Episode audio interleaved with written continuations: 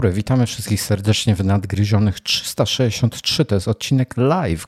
Nie wiem dlaczego go nazwałem live. Wszystkie ostatnio nagrywamy live, więc ten się niczym absolutnie nie wyróżnia. Poza tym, że jest WDC22 i jest ze mną Tomasz Woland. E, tak, ale ja też jestem od roku, więc to też nic, nic niezwykłego. Tak, to, to, Tomasz się też dzisiaj niczym nie wyróżnia, poza tym, że ma e, inną koszulę znowu. Prawie się ubrałem na biało dzisiaj. Pomyślałem, e, wyjątkowy dzień tak spojrzałem na tą białą koszulę, ale ostatecznie jednak na czarno standardową. E, więc witam Was wszystkich serdecznie i, e, i, i, mamy, mamy sponsora odcinka, mamy firmę Farnell, więc dzisiaj nie będziemy za dużo o niej rozmawiali, bo dzisiaj mamy odcinek specjalny, e, ale zapraszam do wysłuchania krótkiego jingla. Bądź przygotowany na to, co przyniesie jutro z Farnell, twój dostawca komponentów do projektów IoT i sponsor tego odcinka. Odwiedź nas na farnell.com. No, jak jesteście zainteresowani, to rozmawiamy o nich więcej w, chociażby w ostatnim odcinku i przedostatnim na przykład. Dobrze, zanim przejdziemy do głównego tematu, jakim jest WWDC 22 dzisiaj, e, mamy jakąś, mamy sporo follow-upu z ostatniego odcinka. Żartuję, Tomku. Zrobię ci tak, bo Tomasz masz szokowany. To był joke. To był joke, żartowałem. Diablo, to o Diablo mogę gadać. E, Klementyna mówi, że rykło, więc jeszcze wytwikuję. Kurde, żałuję, że ten, że StreamYard nie ma na żywo możliwości poprawy tych rzeczy. E, dobrze, słuchajcie. Mieliśmy dzisiaj sporo, sporo nowości. Chronologicznie lecimy, chyba będzie najłatwiej nam, co? Albo chronologicznie, albo pogadamy tylko o tym, co najciekawsze, bo jest tego tak dużo. Ja wiem, że ty chcesz że nie spać, wiem, ale, nie, teraz ale nie możemy nie, tak ja... odpuszczać. Nie, ma, nie możemy. Tak ja jestem w miarę ogarnięty. Y, specjalnie wczoraj, trochę później poszedłem spać, więc dam radę. Nie, dasz Tylko, radę dzisiaj. Tak, tak, ale nie 4-godzinny odcinek. A jeśli nie, nie, nie. Ja, ja, 4, ja nie 4-godzinnego nie dam rady, więc spokojnie. E, dobrze, czekaj, sobie pootwieram wszystko, co było e, tutaj do otworzenia. Ok, więc zaczęło się od iOS 16 e, i Craig Federighi, ja wiem, ja bardzo lubię Craiga. Craig, jak, jak dla mnie, może prowadzić całą konferencję, nikogo innego tam nie potrzebuję na scenie. Um, co tam pokazali? E, w ogóle, nie wiem, chcesz zacząć? Czy ja mam zacząć? Jak, jak dzisiaj chcesz zrobić? Ta, ja taki real-time follow-up. No. Patrzę w mojego iPada, w notatki wszedłem i mam jedną notatkę w całym iPadzie, kiedy mam ich ponad setkę w iCloudzie, więc na szczęście jest to ta notatka, o którą nam dzisiaj chodzi, więc mam okay. informacje z WWDC. E, dobra, e, real-time follow-up. E, klapa, coś tam dalej. Przepraszam bardzo, ledwo widzę z tej odległości, bo mam daleko ekran od siebie. Będzie to nagranie puszczone jako podcast? Tak, każde nasze nagranie na żywo jest puszczane jako podcast i będzie dostępne w waszych ulubionych podcast playerach. Od razu podpowiem, że polecam słuchać w Overcastie, bo to jest sensowny odtwarzacz. Jeśli jesteście tutaj z Androidem, to chyba moim ulubionym podcast playerem na Androida jest e, Pocket Casts. A jak używacie Apple Podcasts, to, to nie polecam. Polecam zmienić na coś innego. E, dobra, o właśnie, lajki. Proszę Państwa, jest Was ponad setka i jest 9 lajków tylko. No dajcie nam łapkę w górę. Staramy się. Dobrze, iOS 16. Lock screen. Całkowicie przebudowany i spersonalizowany naszych potrzeb. To znaczy, że my go sam możemy spersonalizować. E, są widgety, są nowe fonty, w zasadzie tylko chyba, font chyba tylko dla zegara jest, czy ja coś przegapiłem, bo ja już tak, wiesz, jednym okiem patrzyłem, jak pisałem. Font chyba tylko dla zegara można zmieniać, prawda? Miałem wrażenie, że on dotyczy też widgetów i wszystkiego, ale nie jestem pewny tak na 100%. Ale galeria tapet, super rzecz. Galeria tapet super rzecz? W sensie, że... Tak, bo te y, tapety są animowane, takie... Pewnie nie znaczy, wszystkie. Hmm, ale, wiesz co? Ale są takie efekty specjalne. Y, super to wygląda. W normalnej tapecie byś czegoś takiego nie miał. Znaczy tak, ja na lock screenie w zasadzie niewiele potrzebuję. Chciałbym mieć pogodę, to byłoby fantastyczne i to, to pogoda mnie y, usatysfakcjonuje. Ale bardzo mi się podoba fakt, że można rzeczywiście do każdego, w ogóle po pierwsze, można sobie stworzyć wiele lock screenów. Jeżeli korzystacie z tych trybów focus takich, na przykład jak jesteście w pracy, że otrzymujecie tylko SMS-y od wybranych osób albo tam jakieś inne powiadomienia są wyłączone, na przykład, nie wiem, z YouTube'a są w tym czasie wyłączone powiadomienia, bo jesteście w pracy i nie chcecie ich widzieć, e, e, to, to możecie sobie tworzyć nie tylko wiele lock screenów, ale możecie również przepisy, przepisać do tych trybów focus, co jest fajne. I co więcej, można sobie robić tak trochę jak na, jak na zegarku, jak na Apple Watcha, jak macie Apple Watcha, kurde, jak to pokazać, żeby to działało. I możecie sobie tworzyć wiele tarcz i sobie po prostu gestem y, zmieniać te tarcze. To analogicznie możecie lock screeny sobie przełączać, czyli możecie stworzyć więcej niż jeden lock screen i sobie przełączać e, między nimi. I to jest fajne. E, zweryfikuję tylko, że nagrywamy. Nagrywamy. I um, fajniejsze jest jeszcze to, że do poszczególnych lock screenów można dodawać jakąś grupę zdjęć, właśnie galerię, jak, jak, jak Tomasz powiedziałeś. E, to mi się bardzo podoba. To jest e, fajne. No i można oprócz każdy lock screen może mieć inne widgety, inny font, godziny tego zegarka. Nie wiem, czy można wyłączyć zegarek? Nie Ciężko wiem, nie widziałem, prawda? ale jest zadziwiające, że zajęło im to tyle lat jak długo jest iOS? To jest 2007 e, rok chyba debiutował razem z iPhone'em. Więc e, ile? E, Jestem już mamy prawie 22. przekonany, że jak kupowałem, że kupowałem swojego pierwszego Androida, Symbiana no. i wszystko inne, to że tam już miałem jakieś takie podstawowe opcje. No dobra. Klementyna, Real Time Follow się pyta, że jak mam Focus, to mam inną tapetę niż jak, jak mam D&D. Jak masz Focus, to możesz mieć inną tapetę na lock screenie niż jak masz Do Not Disturb, tak. Dokładnie tak. Eee, wiesz co, to co mówiłeś wcześniej o tych, nie dość, że, że wiesz co mi się podobało? Tam było zdjęcie, gdzie on pokazał, e, Craig pokazał, to chyba Craig pokazywał, gdzie były jego córki, czy jakieś dziewczynki, czy, czy coś, czy, czy jakieś tam, nie, nie pamiętam, tak, tak, jakieś kobiety, córki chyba, tak? E, były z trybem portretowym zrobione, więc tło było rozmyte i, i one były na pierwszym planie. I ich głowy. Było tak, że tutaj był, był na ekranie, wyobraźcie sobie, że tu jest e, ekran iPhone'a, tutaj na górze się wyświetla czas i te dziewczynki wypełniały tak ekran, że ich głowy nachodziły na zegar. I e, on sobie tak zrobił, że e, iOS tak zrobił, że jakby e, wyciął te dziewczynki automatycznie. Dzięki, zakładam, że to jest dzięki informacjom tych o głębi ostrości, dzięki, bo było zrobione za pomocą trybu portretowego, do każdego zdjęcia są przypisane te metadane w postaci informacji właśnie o głębi E, i on sobie dzięki temu wyciął te dziewczynki jakby i wyciągnął je do przodu i pomiędzy tło a, dziewczyn, a głowy tych dziewczynek umieścił zegar, więc on częściowo był przez głowę przykryty. Super sprawa. To jest, e, to jest to, co lubię. To jest takie rzeczy, takie smaczki lubię. To są takie detale, które nie mają żadnego znaczenia, ale one są śliczne. Ja założyłem, że to zadziała do każdego zdjęcia, nie tylko tego z iPhone'a, ale może mieć rację. Myślałem, że to e, po prostu zwykłe E, AI jakieś ogarnia. Wiesz co, ale może, wtedy może tak mogłoby tak to zawodzić częściej.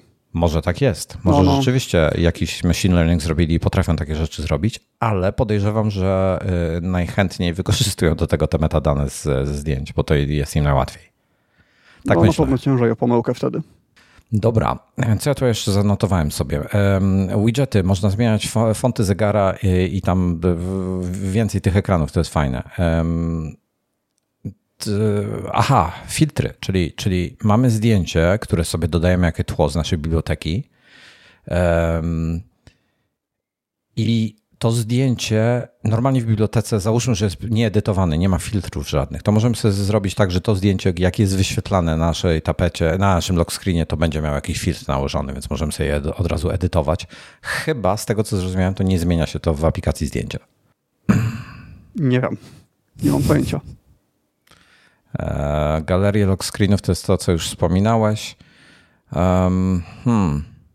A, to mi się spodobało, słuchaj. Ja pewnie będę z tego korzystał, chociaż być może moja żona będzie z, z, bardzo zaniepokojona tym, że ją wywalę z lock screena, ale może jakoś to sobie ogarnę. Natomiast jest, z tego co widziałem, jest lock screen pogodowy, czyli że całe tło staje się prognozą pogody, co jest mega. I to mi się bardzo e, podoba. No i API pogodowe dla innych aplikacji, o tym pewnie jeszcze będziemy gadać. Właśnie, ale... To oni to powiedzieli to przy okazji macOSa. E, słuchaj, Oni kupili Dark Sky, tak? Dark Sky? Dobrze kojarzę? To był Dark Sky? Dark Sky chyba. Chyba tak. I on, Dark Sky miał swoje API, więc ja zakładam, że oni po prostu to rozbudowali i to API będą oferowali deweloperom. I podejrzewam, że będzie za darmo. E, czyli deweloperzy będą mogli tworzyć, bo z API pogodowymi jest problem. E, bo większość e, firm, które sprzedaje informacje o pogodzie, chce za to pieniądze. Wszyscy, którzy do, dobre informacje mają, chcą za to pieniądze. Więc i to miesięcznie się płaci, bo, bo chodzi o to, o ilość pobieranych danych, jak często i tak dalej.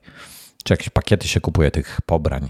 I problem, jaki mają ci, te, ci twórcy, jest to, że potrzebują po prostu jakoś na to zarobić. Więc jeśli aplikacja jest darmowa, to znaczy, że skądś inąd bierze e, kasę na to, żeby się utrzymać. I albo to robi za pomocą reklam, albo e, wyciąga od Was informacje. Aplikacje pogodowe to są jedne z tych aplikacji, które mają naj, najwięcej trackerów trzecich wbudowanych w siebie, które pobierają dane.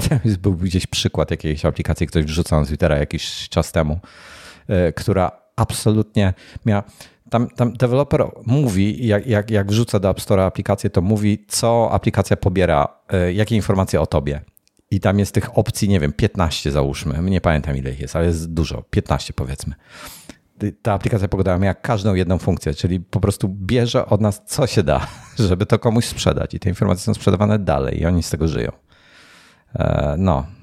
No i tak jak w każdej innej aplikacji blokuje GPS-a, jeśli, no bo rzadko kiedy jest potrzebne, to akurat w aplikacji pogodowej to jest ten jeden przypadek, kiedy bym zostawił. E, w aplikacji pogodowej jest. to jest ciekawa rzecz. Dane GPS-owe są sprzedawane też. Fajnie w Apple jest no tak, w iOSie. Tak.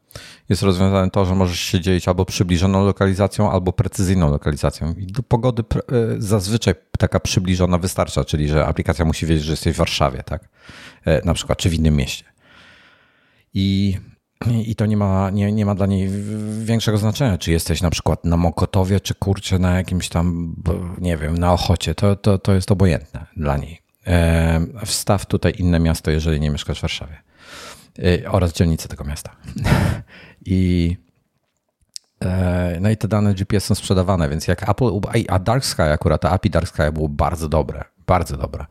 E, I oni naprawdę świetne rzeczy tam robili w tym Dark Sky'u, więc Apple ich kupiło i teraz wygląda na to, e, że, że ten API będzie dostępny dla deweloperów. Zobaczymy sobie szczegół, zobaczymy szczegóły. Natomiast oni to podawali przy okazji iPadOS-a, chyba czy macOS-a, o tym WeatherKicie mówili, chyba przy okazji macOS-a. I pytanie, czy on będzie dostępny wszędzie. Zakładam, że tak, bo oni tak trochę podzielili te informacje. Chyba tak. Nie masz nic chyba do powiedzenia. nie ma żadnego powodu, żeby chyba nie ma żadnego powodu, żeby to limitować tylko dla y, na przykład iPada albo tylko dla Maca.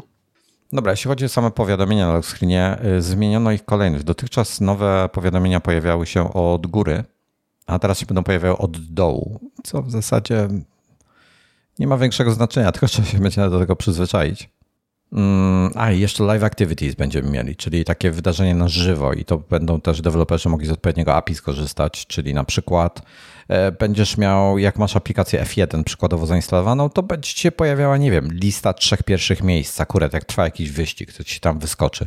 No właśnie trwa wyścig Formuły 1, Monza i na pierwszym miejscu jest e, Charles Leclerc i tyle, no. Mówisz o widgetach, tak? Że na widgetach się to będzie mogło dziać? Tak, tak, tak. Tylko to oni to traktują nie jako, jako osobno, nie jako właśnie widget, tylko mówili o tym jako live activities, czyli aktywności na żywo. I nie wiem za bardzo, czym to się będzie różniło od widgetów dokładnie, ale zobaczymy. To ja mam pomysł.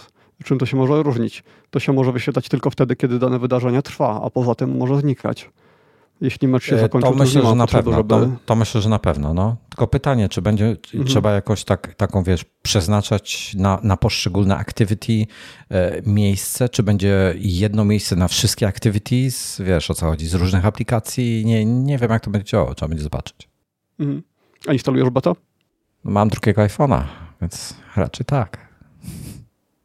Tego miniaka. Okej, okay, no to może następnym razem już będziemy wiedzieć, jak to działa.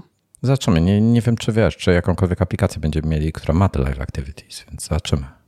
Na pewno nie, żaden deweloper nie ma tego, więc nie, nie, wiem, co tam by się wyświetlało. Może Siri coś będzie podpowiadała. Problem w tym, że nie oglądam amerykańskiego futbolu. E, dobra, chcesz o Focus Filters opowiedzieć? Ja nie używam foku, w ogóle Focusa, więc średnio mnie to dotyczy. Raczej nie mam nic do powiedzenia. Nawet nie pamiętam, o co tam chodziło, że... Nie nie, nie pamiętam. Pamiętam tylko tą ikonkę E, taką, wiesz co, jak- się przełączało ten tryb i tyle. Możesz sobie w ogóle pootwierać te, te wpisy, co porobiłem, to będziesz miał listę rzeczy, o których gadam, bo tak lecę dosłownie chronologicznie. Em, Focus filters ogólnie jak w trybie focus jesteś, czyli jak na przykład, a dobra, to jak oni jako przykład pokazali Safari, czyli jesteś w trybie focus, na przykład pracowym, tak?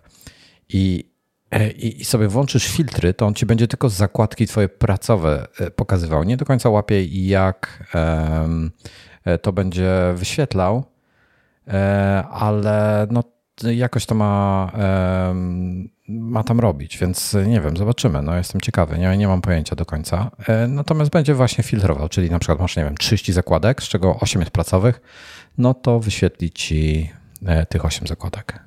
Także ciekawy jestem. Wiadomości. To jest mega. To jest mega, ale We, weź, weź nic- temat teraz. nic się... W sensie dogonili konkurencję i tyle. Y, można zaznaczać wątki jako nie, nieprzeczytane. Ja No, nawet sobie nie zdawałem dobra, to- sprawy, że tak podstawowej funkcji nie ma. E, Ale to, ale to, to, ta, to jest mało istotne. Reszta. Edycja wysłanych wiadomości? No na przykład. No, to, to jest ciekawe, bo zazwyczaj jesteśmy nauczeni, że można usunąć wysłaną wiadomość, a nie ją wyedytować.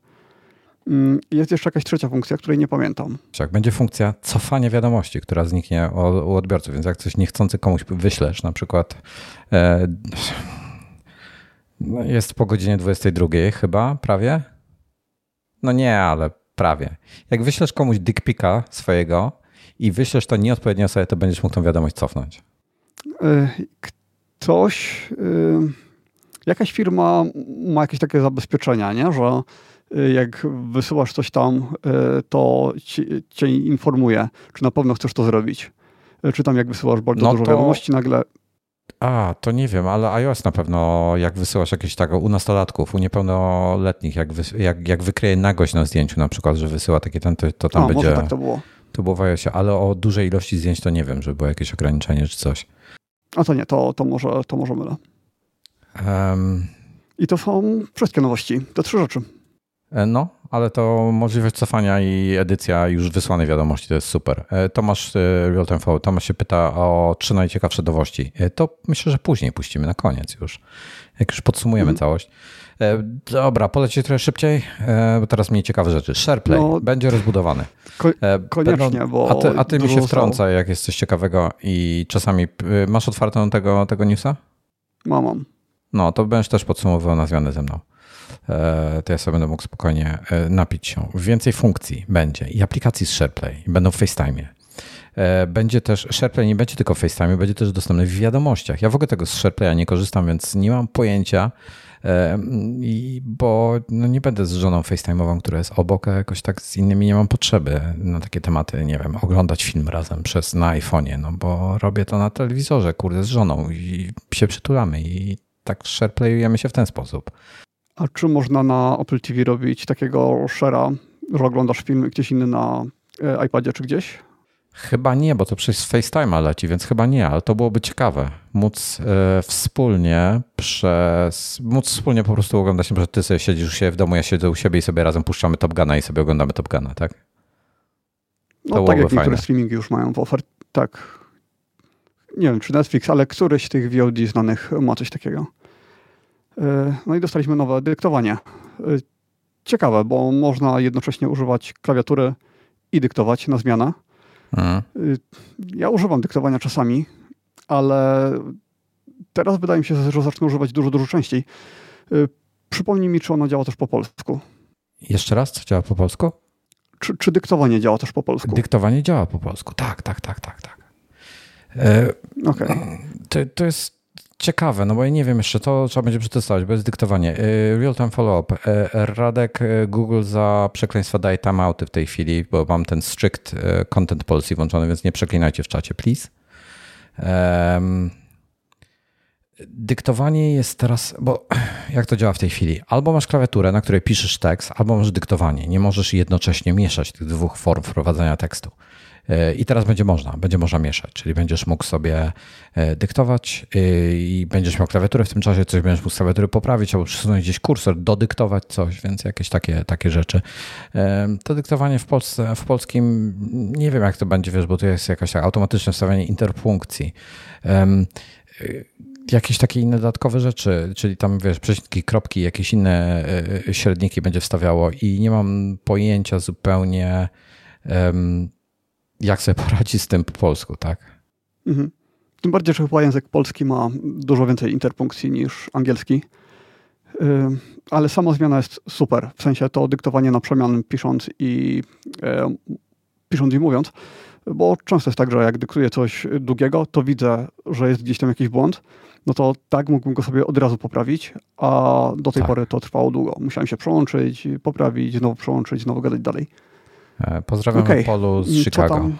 Na żywo z Chicago. Um, Co tam w live live bo to jest funkcja, której ja nigdy nie używałem. A właśnie, słuchaj, LiveText jest świetny, bo LiveText jak zrobisz zdjęcie, to w zasadzie wszystko z tego zdjęcia możesz sobie zaznaczyć. Normalnie edytujesz tekst, po prostu robisz zdjęcie czegoś, na przykład, nie wiem, numeru telefonu na ścianie budynku, tak? I potem otwierasz mm. sobie to zdjęcie, zazna- tylko nie może być w trybie portretowym zrobione. Zaznaczasz sobie ten tekst normalnie palcem, przytrzymujesz go, zaznaczasz sobie, kopiujesz, e, wklejasz sobie gdzieś tam. To jest, e, to jest bardzo fajne. E, I i teraz to będzie dostępne wideo, czyli, czyli jak jakiś film oglądasz albo coś, no to będziesz mógł zrobić pauzę na przykład y, i, i coś tam skopiować, tak? Czy, czy um, coś innego z tym zrobić, więc to jest fajne. E, I trzeba, z tego co piszą, to trzeba zrobić tą pauzę. Um, jest jeszcze ten Translate Camera, czyli ta aplikacja taka do um, na, na, na żywo, że kamerą gdzieś tam na coś tego ją ci tłumaczy, na przykład menu albo jakiś napis albo coś to, to będzie... Na, ja tego, ja, no. ja tego używam tylko w wersji Google'owej. Nigdy nie korzystałem z Apple'owej. Y, nawet nie wiedziałem, że jest. Y, czy ty masz porównanie Google Translate ja, i to od Wiesz co, ja z tego w ogóle nie korzystam. Kompletnie. No, Maciej pisze, że LiveText tego główna funkcja. Um, ale bez języka polskiego. E, więc on sobie tak właśnie, no wiesz, jak robimy po angielsku czy w jakichś wspieranych językach to jest dobrze, jak robimy po, po, po polsku to jest gorzej. E, nie wiem, jak jest po tajsku. Podejrzewam, że podobnie słabo będzie. Ale wiesz co? W na, jest tajska Siri. Jest tajska Siri? Tak. Serio? No tak, tak, od lat. Jest Apple Store, jest tajska Siri. A wiesz, że nie mamy polskiej Siri nadal? No. Nic się nie zmieniło dzisiaj. E, ale wiesz, co mi się najbardziej w tekście podobało? Gość wziął, przytrzymał, miał jakieś zdjęcie z psem na nim i wziął, przytrzymał palucha na tym psie i iOS wyciął tego psa, czyli jakby wiesz, z tła go wyciął, tło całkowicie wyciął i on go sobie tam gdzieś wkleił do e, jakiejś wiadomości, wysłał samego psa bez całego tła, mhm. bez całej reszty. To jest mega. Jeżeli to będzie działało tak, jak pokazali na tym, na, na tym na, na demo na WWDC, to to będzie mega. Y, super opcja i myślę, że ma szansę tak działać, bo wykrywanie obiektów w takim Photoshopie na przykład, no już jednak mamy od wielu, wielu lat i działa całkiem sprawnie. E, dobrze, następny jest wallet. Przejmiesz wallet, tak na szybko podsumujesz? E, wsparcie dla kolejnych stanów e, do, o jest, ale się zamieszałem. Kolejne stany będą miały obsługę dowodów osobistych, tak powinienem powiedzieć. Czy w Polsce można dodać dowód osobisty? Nie można. Nie, nie.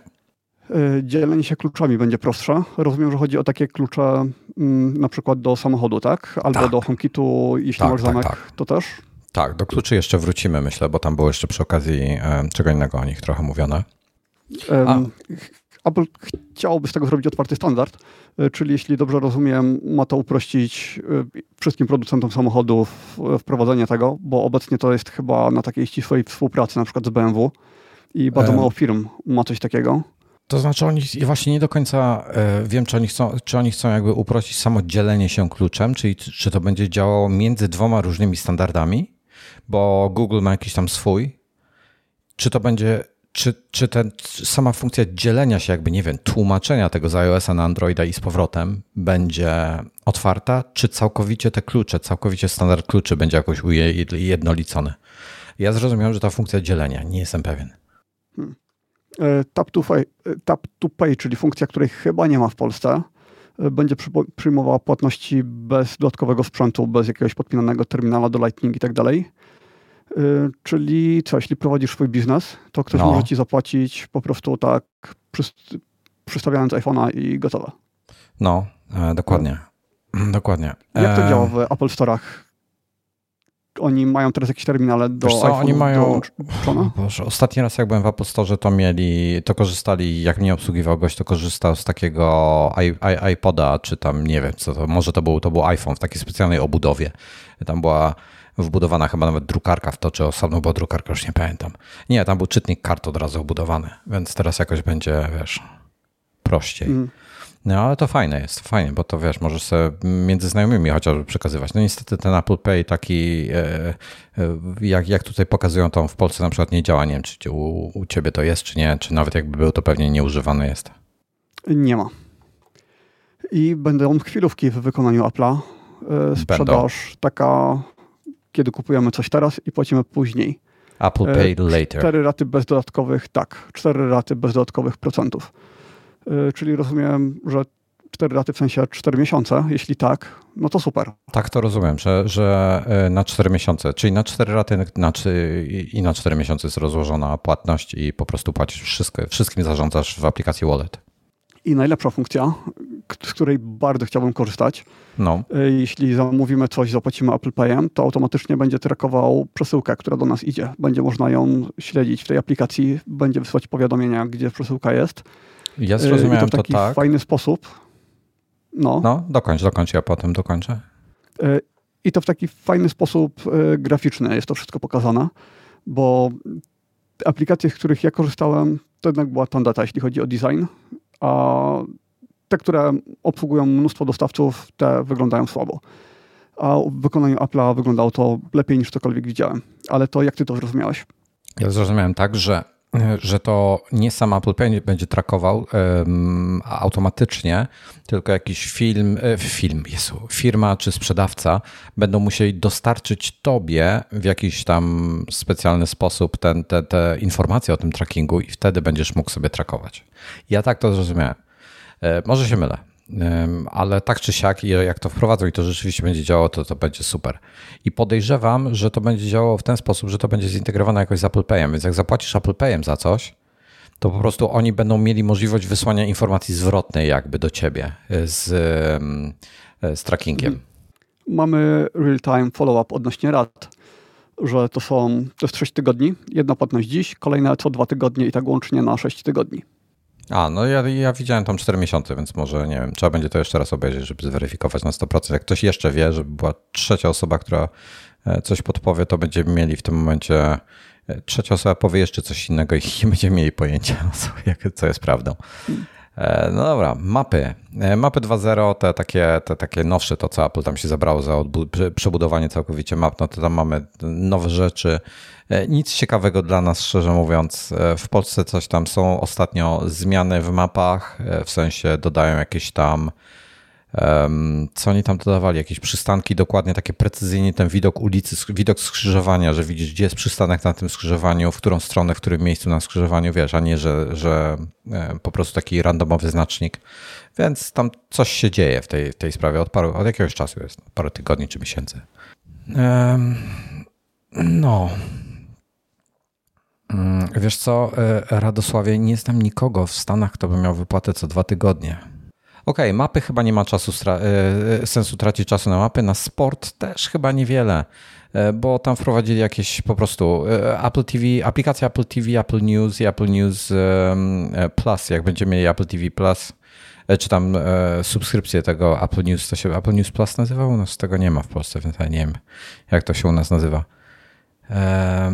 To E, to ten, to, to, to będzie więcej informacji o sporcie. No ja nie wiem, to, to mm, nie działa to za dobrze, wiesz. Ja e, Siri ostatnio sobie lepiej radzi z Formuły 1. To jest jeden sport, który mnie w tej chwili interesuje. Jak się gdzieś tam Siri coś zapytam, to jest Formuła 1.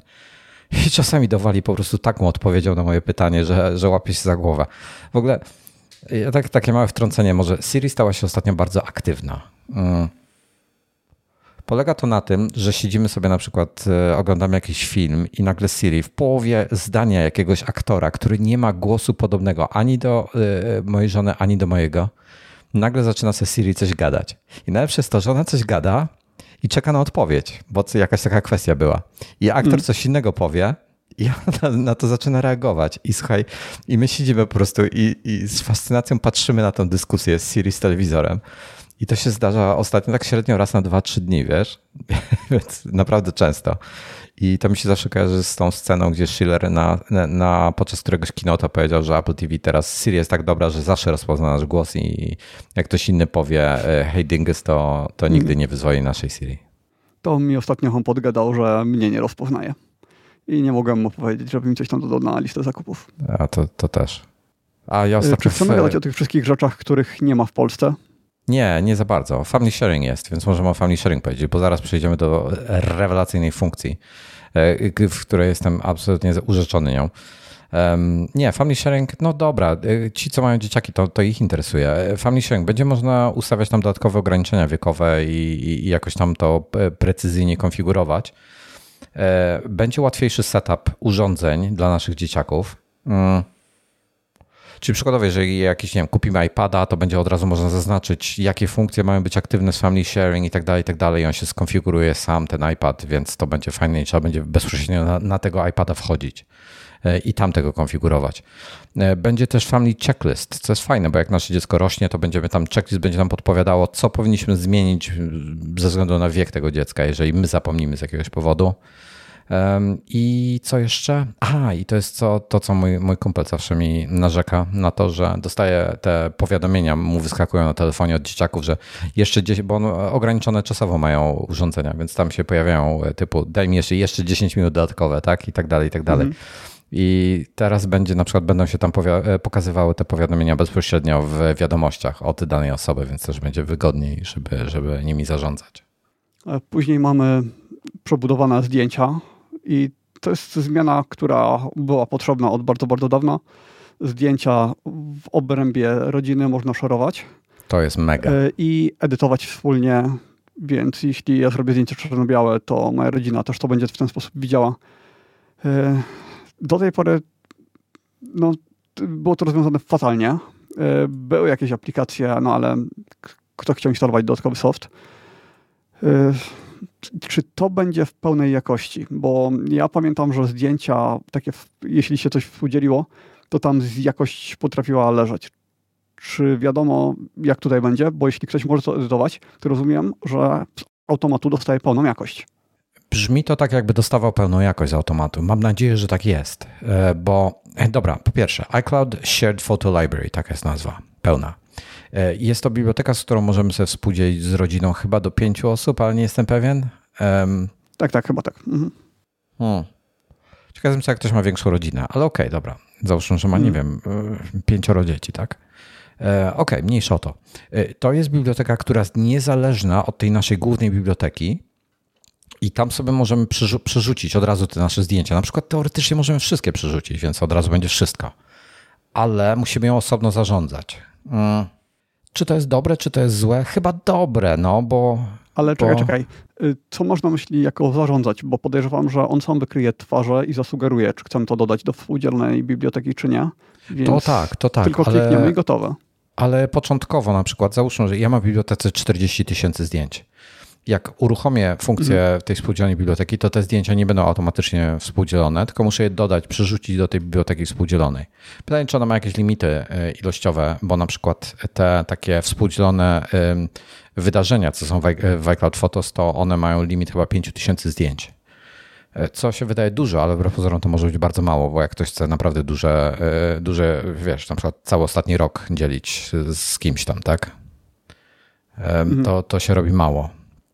Więc nie wiem, e, nie wiem dokładnie jak to będzie, ale na pewno to przetestuję. To jest funkcja, którą na pewno będę wykorzystywał. Będzie można też e, e, określić, że wszystkie nowe zdjęcia, które robisz, czy mają być automatycznie dodawane do tej współdzielonej biblioteki, czy też nie. Będą też właśnie to, to, co mówiłeś, sugestie będą i każdy członek grupy ma równe prawa edycji i kasowania zdjęć biblioteki. Więc załóżmy, że y, ja na przykład dodam, y, zrobiłem mojej żonie trzy zdjęcia, tak, i dodam je do tej biblioteki i jej się dwa z nich nie spodobają, to ona sobie może je skasować. I one dalej będą w mojej głównej bibliotece, ale nie będą w tej współdzielonej. E, także chyba fajnie, no, chyba, chyba sensownie. Mhm. Miałem nadzieję, ja, ja wiesz, ja bym się najchętniej dzielił to moją główną biblioteką, bez prawa może kasowania. Prawa edycji może być, ale kasowania, żeby, żeby mi na przykład e, nikt nie mógł skasować zdjęcia, ale to może byłoby lepsze. Nie wiem, ale tego brakowało, Jeśli tego bardzo brakowało. E, jeśli nie będzie żadnego limitu, to chyba nic nie stoi na przeszkodzie, żebyś udostępnił po prostu wszystkie zdjęcia i tyle. Chyba wszystkich nie udostępnię, tylko po prostu Wiesz, bo ja mam, ja mam zdjęcia sięgające jak byłem dzieckiem, więc chyba tam tych nie będę udostępniał, żeby już tam nie zaśmiecać. Ale, ale wszystkie, to powiedzmy z ostatniej dekady czy dwóch dekad, to pewnie tam dorzucę. Więc zobaczymy. E, coś jeszcze o zdjęciach? Next? Nie. E, bezpieczeństwo, i, no? No to możesz mówić. To weź ty powiedz o tym bezpieczeństwie i prywatności. E, safety check jak to Wojtek napisał, e, funkcja przeznaczona dla osób e, w patologicznych związkach, e, czyli cofamy w prosty sposób zgodę na do dostępu do haseł i lokalizacji. Też podejrzewam, że po prostu w momencie, kiedy się z kimś zrywa, to można tego użyć wygodniej w ten sposób to zrobić niż gdzieś tam po kolei w przypadku rozwodu i tak dalej. I będzie podgląd, komu coś udostępniamy, żeby można było zrobić szybki przegląd tych wszystkich ustawień. Więc funkcja, która myślę, że jest potrzebna i tyle. Um, to jest dobra rzecz. Wiesz, my akurat nie, nie, nie wiem, nie, zakładam, że ty też nie, tak w sumie to nie wiem, czy wiesz, może nie, nie chwalisz się tym, że y, raczej nie, nie, wiesz, nie żyjemy w patologicznych rodzinach, więc y, ciężko nam hmm. być może zrozumieć y, istotę tego. Natomiast nie wątpię, że to dla, dla tych osób, które mają rzeczywiście takie ciężkie związki, e, to jest to, jest to ważna rzecz. Real Time Follow. Klementyna pyta się, czy można się dzielić tylko jedną rodziną. Ja podejrzewam, że te, te, te, to dzielenie się, to iCloud Shared Photo Library to jest tylko i wyłącznie dla dla naszej rodziny, tej naszej, nie wiem, Klementyna, jak masz dwóch mężów, którzy o sobie nie wiedzą, to podejrzewam, że nie masz możliwości stworzenia dwóch. Byś musiał mieć drugiego iPhone'a z drugą biblioteką i tam się dzielić. Ale... To chyba musi działać w obrębie tego, tej naszej W obrębie family sharing, rodziny, prawda? Takiej... Która jest definiowana. Tak, y, tak, bo inaczej to musiałoby polegać na jakimś kopiowaniu zdjęć, wysyłaniu do nie wiem, było, byłoby to dużo bardziej skomplikowane. No to ja wyobrażam to tyle, sobie. jeśli chodzi o iOS-a, tak? To w zasadzie tyle, jeśli chodzi o iOS. Znaczy, wiesz co, jeszcze do iOS-a wszystkie te funkcje, w zasadzie wszystko, co było w iPadOSie i w macOSie też trafi do iOS-a.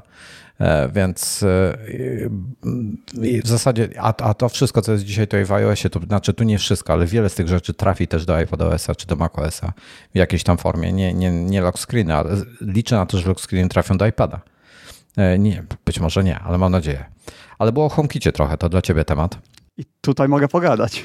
No dawaj. Ale niestety było bardzo mało, bo e, nowa aplikacja Home i jak to Snazi napisał, będzie lepiej, bo gorzej być nie może.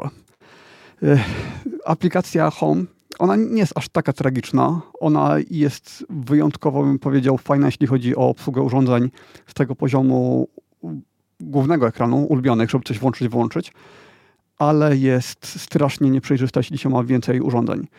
Y, obsługa różnych pomieszczeń, przeklikiwanie się między tymi ekranami, to był koszmar.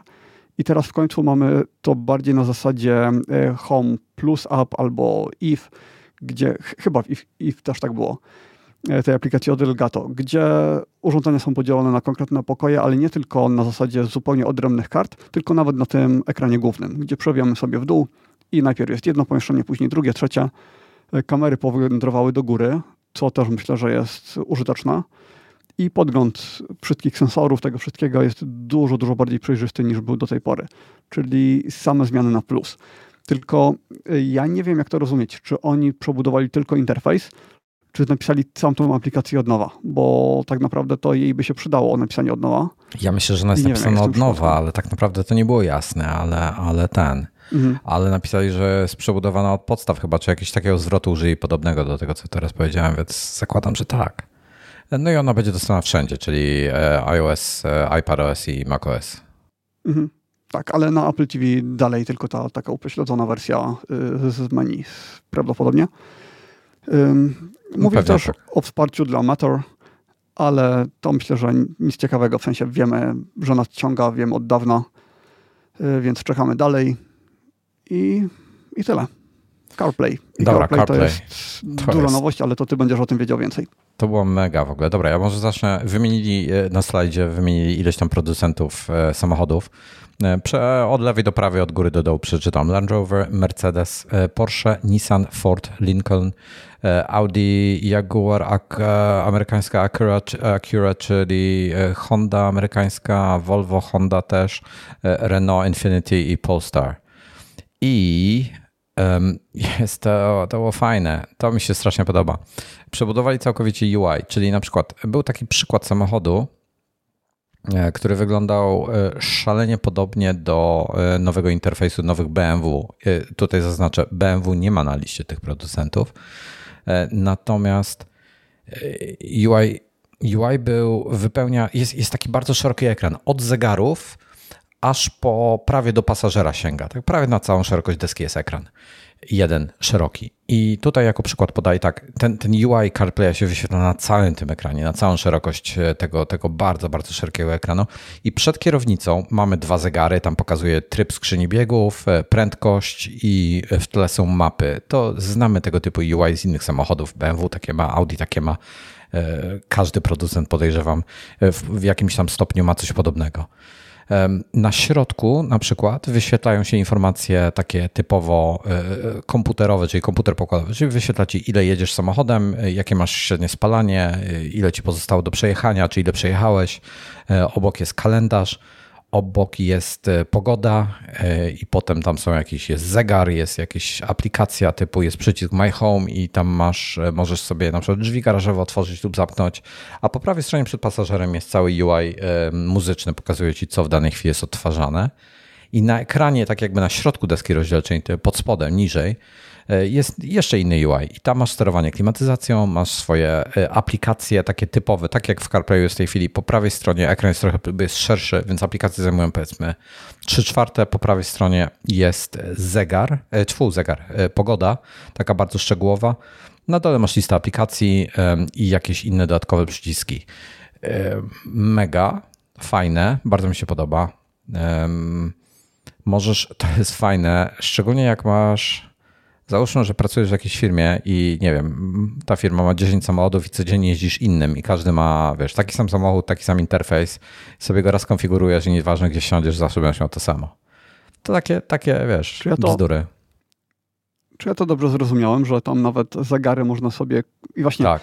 Y, konfigurować samemu, czy tak, producent jest, to konfiguruje? Jest ileś, y, wygląd, ileś jakichś tam przykładowych designów przygotowali i tam można sobie mieć nowoczesne zegary, staro, starodawne zegary, jakieś cyfrowe, na zasadzie wyświetla się w, w postaci paska albo obrotomierza, takiego dosłownie obrotowego, e, okrągłego jakiegoś, więc no najprzeróżniejsze e, sposoby są. E, tutaj... Mm, Tutaj e, Piotr mówi, że te zegary w CarPlay wyglądają jak dla dzieci. To są, pamiętajmy o tym, że to są mock-upy, czyli to nie, są, to nie jest finalny wygląd, to jest jakby taki szkic, który pokazuje, jak to e, w przybliżeniu będzie wyglądało. Jak rzeczywiście będzie wyglądało, zobaczymy. E, mogę sobie wyobrazić tych firm konserwatywnych, samochodowych, które pozwalają na coś takiego. Nie, nie ma w ogóle takiej opcji, w sensie nie. E, firmy samochodowe podobno nawet protestują, dlaczego nie ma e, samochodów w grach licencjonowanych e, i uszkodzeń jednocześnie, bardzo, że bardzo rzadko się to zdarza, bo nie chcą, żeby ich samochody były niszczone i jakieś takie absurdalne rzeczy. Nie umiem sobie wyobrazić, żeby chcieli, żeby ich samochody miały design w środku, który nie został zrobiony przez ich designera, tylko przez kogoś z zewnątrz. Czy to będzie tak, że, dla, że to nie będzie uniwersalne, tylko dla Mercedesa będziesz miał na przykład pięć do wyboru, które Mercedes przygotuje, a dla BMW będziesz miał pięć innych? Ja myślę, że, że to może być w ten sposób, że Apple ci przygotuje ileś tam, e, Mercedes może rzeczywiście przygotować swoje e, i, i inni producenci swoje, więc można jakoś tam nawiązać i te, te myślę, że to UI też będzie musiało się różnić, bo, bo na przykład mm, poszczególne UI dostosowane są też do wielu innych elementów samochodu, e, więc e, taki na przykład Mercedes, jak, jak masz Mercedesa, mm. to na tym UI widzisz jakieś takie nawiązania do elementów w środku w samochodzie, E, w Porsche jest, e, jest inny UI, jest też dostosowany do, do tego, jak to jest zaprojektowane w Porsche i tak dalej, i tak dalej. Każdy producent jakoś tam inaczej to sobie robi. E, fakt faktem, że większość tych systemów, znaczy może nie, nie, nie większość, ale wiele tych systemów ma takie. Każdy z nich ma jakiś element, że coś jest nie do końca, wiesz, dobre czy ergonomiczne, a każdy z nich ma ten problem, że tego nie można modyfikować w jakikolwiek sposób, jakbyś chciał. Coraz więcej jest mo możliwości modyfikacji tego, co widzisz na poszczególnych ekranach, ale moim zdaniem nadal za mało. E, I więc skoro masz, wiesz, bo jedną zaletą ekranów jest to, że możesz sobie ustawiać wszystko tam, gdzie chcesz, tak? E, jak chcesz, potrzebujesz coś wyświetlić, to coś wyświetlasz. A z drugiej strony na przykład niektórzy y, mają na, mieli przyciski fizyczne, teraz wyświetlają przy, przy, przyciski wirtualne, takie wiesz, na, na, ekranie, ale nie możesz zmienić ustawienia tych przycisków, więc jaka to różnica, tak? E, większy problem jest ta, taki, że ten software w tej chwili u producentów rzadko jest kiedy uaktualniany. Na przykład Tesla zmienia ten na tych swoich ekranach ten UI zmienia regularnie, tak? Co też nie jest dobre, bo, bo ktoś się do czegoś przyzwyczaił. Tam kiedyś zadyma była w Tesli. Ludzie się do czegoś przyzwyczaili i tam diametralnie zmienili, jak to wszystko działa. I więc taka duża zmiana też nie jest dobra, e, ale, ale z kolei żadna zmiana też, też no nie tędy droga, więc wiesz, e, trzeba jakoś to wypośrodkować. No i tutaj, hmm, no mając takiego CarPlaya, no jest jakaś tam szansa, ale szczerze nie wierzę, że Apple potrafi to dobrze zrobić, więc mhm. zobaczymy. Dobra, e, tyle o samochodach. M2. Co M2? Aha, myślałem, że Pokazać M2. nie, nie. 5 y, nanometrów, 20 milionów tranzystorów, czyli dwa razy więcej niż M1. Oje, ale to tam jeszcze, mało istotne. Jeszcze jedna rzecz, tylko dodam szybko, że ta funkcja mhm. CarPlaya z tymi samochodami ma się pojawić dopiero w przyszłym roku, w 23, nie, nie teraz. E, M2, tak jak, jak Tomasz mówisz, no. 100 e, gigabajtów na sekundę przepustowości dla pamięci, co jest yy, Dwa razy upgrade'em, ale ciągle tak ale ciągle dużo wolniej niż w tych e, lepszych laptopach, niż w MacBook, w SoC M1 w wersji Pro, czy tam Pro tak, Max Ultra Pro, i tak Max i Ultra. No Ultra to jeszcze ma chyba dwa razy szybsze niż, ma, e, niż Tak, tak Max. tak, jeszcze tam jest mm, tak, bo to jest e, nie pamiętam w tej standardowo chwili. tam w nich jest 200, a później jest 400 i a Ultra ma chyba 800. Może być jeszcze... Chyba tak. Tak, tak, Chyba, bo to już nie, jest ale nie. Jak ktoś wie, to poprawcie nas. Mhm. Bo nie pamiętam w tej chwili. 24, 24 giga pamięci, co jest super zmianą, bo y, ja zawsze miałem tak, że w Photoshopie 16 mi było za mało, 32 nie wykorzystywałem prawie nigdy do pełna. I gdybym miał 24, to prawie do wszystkiego by mi wystarczyło. E, Więc dla osób, które fotografię robią, mhm, dla osób, które robią zdjęcia, to myślę, że to jest taki idealny spot. 24 giga. Cztery rdzenie y performance typu performance, czyli te wyda wydajnościowe i cztery oszczędnościowe, mogę tak powiedzieć? Cztery oszczędne rdzenie, e, czyli ośmiordzeniowy CPU jest, GPU ma do 10 rdzeni napisali, do 10, więc być może będą jakieś takie binowane wersje z aktywnymi, nie wiem, może będzie 6 albo 8 rdzeni, nie wiem. No ja myślę, że tak jak poprzednio, że będą miały jeden zablokowany te wersje R, a wersja Pro będzie miała jeden więcej. No ale zobaczymy. Dobra, to jest, to jest najfajniejsze. Ma być według tam testów wewnętrznych Apple'a, oczywiście nie wiemy jakie to były testy, ale oni podają, że tam mniej więcej będzie 18% bardziej wydajny od M1, co jest dużym skokiem. Nie da się ukryć. Nie będę mówił o tej oszczędności względem, bo oni tam do jakichś Inteli czy innych AMD porównywali, to takie trochę naciągane jest. Znaczy, da się z tego do trochę 12, odczytać. E, jeśli chodzi o wydajność na pobieraną energię, to porównywali do i7 1260p. A, to było do Więc... 1260. Okej, okay, nie, nie, tak, nie tak. zdążyłem tak. podejrzeć, do czego porównywali, więc nawet nie chcę o tym gadać za bardzo. Tak, ale później już kolejne rzeczy porównywali do innych. Jak był test GPU, to wzięli co innego, więc no, jak to Apple. E, mi się bardziej podobało porównanie do M1, M2 do M1. E, GPU porównane mm. do mhm. M1 przy, tej samej, przy tym samym zużyciu prądu e, dawało do 25% większą wydajność, a przy maksymalnym zużyciu prądu, czyli zakładam, że M1 pracowała na maksa, M2 nie na maksa, bo ma większy zapas, to wtedy było 25%, a jak, M1, jak M2 poszła na maksa, to dawała 35%, więc całkiem zacny skok, że tak powiem. No i potem był jeszcze wbudowane są jakieś e, nowsze Secure Enclave i Neural Engine oraz nowej generacji Media Engine, czyli to, co mamy w Pro i w Ultra i w Maxie, e, czyli, czyli tam jest dekodowanie e, ProResa, wspierają też 8K H264 czy H265, już nie pamiętam, czy to było, ja napisałem 264, ale chyba to jest literówka, bo to chyba było 265. Mm, I wsparcie dla Pro Displaya czyli 6K, zewnętrznego ekranu 6K. Na razie jest to tylko jeden taki ekran Pro Display XDR, więc tyle. Fajne? I czy wiemy ogólnie, ile ekranów można podpiąć, monitorów? Nie, jeszcze nie, ale wiesz co? Dobra, może zacznij o MacBooku R mówić, a ja sprawdzę w tym czasie. No bo to jest ważna informacja, bo do tej pory byliśmy limitowani tym jednym ekranem. To było no, niewiele, ale co już o MacBooku R? Bo tak, no to już chyba koniec Jeszcze był WatchOS w międzyczasie pokazany.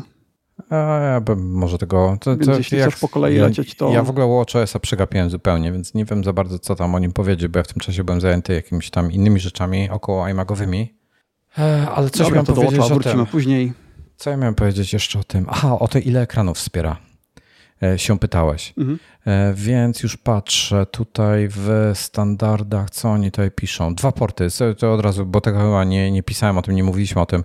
Jest e, MagSafe, są dwa porty Thunderbolt i 3,5 mm jack. W standardzie jest 8 GB RAMu, można rozszerzyć do 16 albo 24.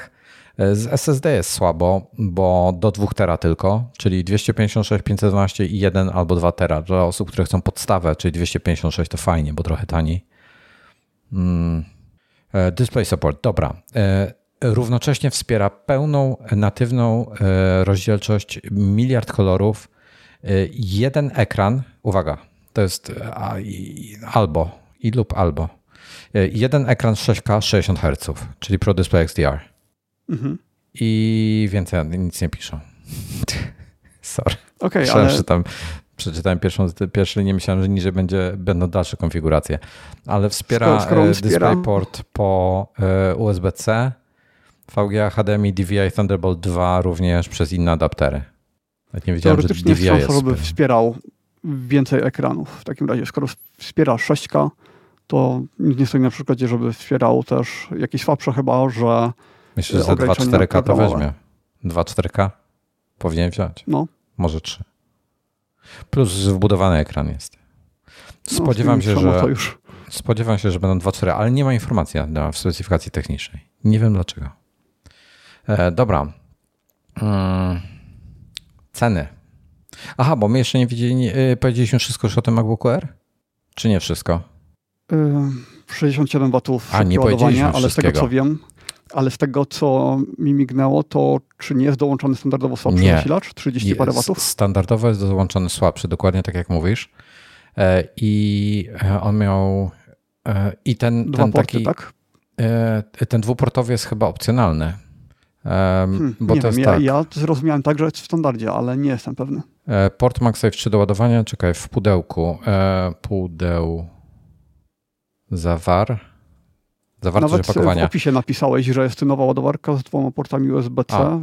MacBook Air. Też mi się wydawało, że... Mhm. E, już, już ci mówię, już dotarłem do w pudełku. Jest e, dołączony zasilacz USB-C o mocy 30 W.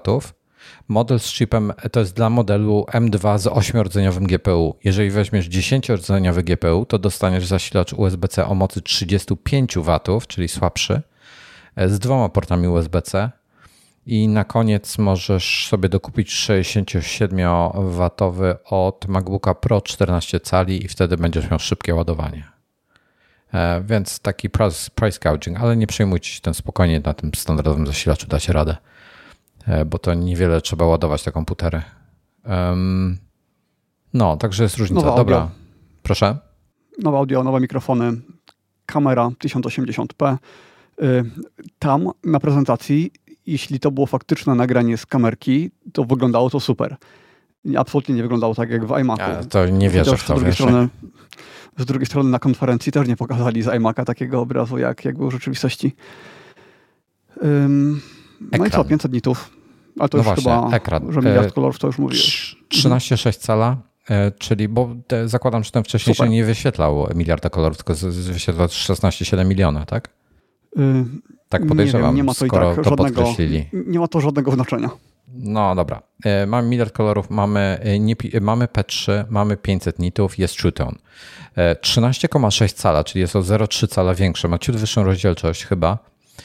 2560 na 1664 natywnie, czyli 224 piksele na cal, e, czyli i tak trzeba będzie działać w tym trybie takim przeskalowanym realnie, żeby z tego wyciągnąć więcej, bo to jest odpowiednik, ekran to jest 1280 na 842, więc niska rozdzielczość, e, żeby mieć pełną retinę, więc niska rozdzielczość jest. Bateria trzyma tam 18 godzin na, na oglądania filmów w Apple TV App albo 15 godzin bezprzewodowego przeglądania internetu. Bateria ma 52,6 Wh. 16 ta najmocniejsza ma 100 Wh, to, jak podpowiem, czyli prawie dwa razy mniejsza bateria jest.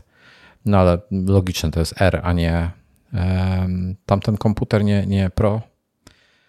Ma tak, port już mówiliśmy, E, RAM mówiliśmy, SSD-ki mówiliśmy, klawiatura i gładzik jest, wygląda na to, że jest dokładnie ten sam układ co w MacBooku Pro 14 cali. Bardzo sobie chwalę ten układ, jest bardzo dobry, mm, e, super.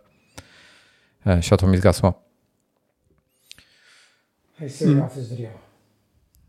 Dobra, zaraz się obudzi. Dźwięk. Dobra, nowy system. Mówiliśmy o tym. Cztery głośniki przestrzenne, Special Audio mhm. jest, Dolby Atmos, bla, bla, bla. E, dźwięk przestrzenny z dynamicznym śledzeniem ruchu głowy. E, trzy mikrofony są e, z beamformingiem, więc kierują tą wiązkę w Twoją stronę. Gniazdo sławkowe 3,5 mm jest o tyle istotne, że wspiera wysoką impedancję, tak jak MacBook Pro 13 cali, czyli to jest nowość. Więc jak ktoś korzysta z takich słuchawek jak te chociażby, to są 240-omowe chyba. Aż sprawdzę. No 250 chyba. 250.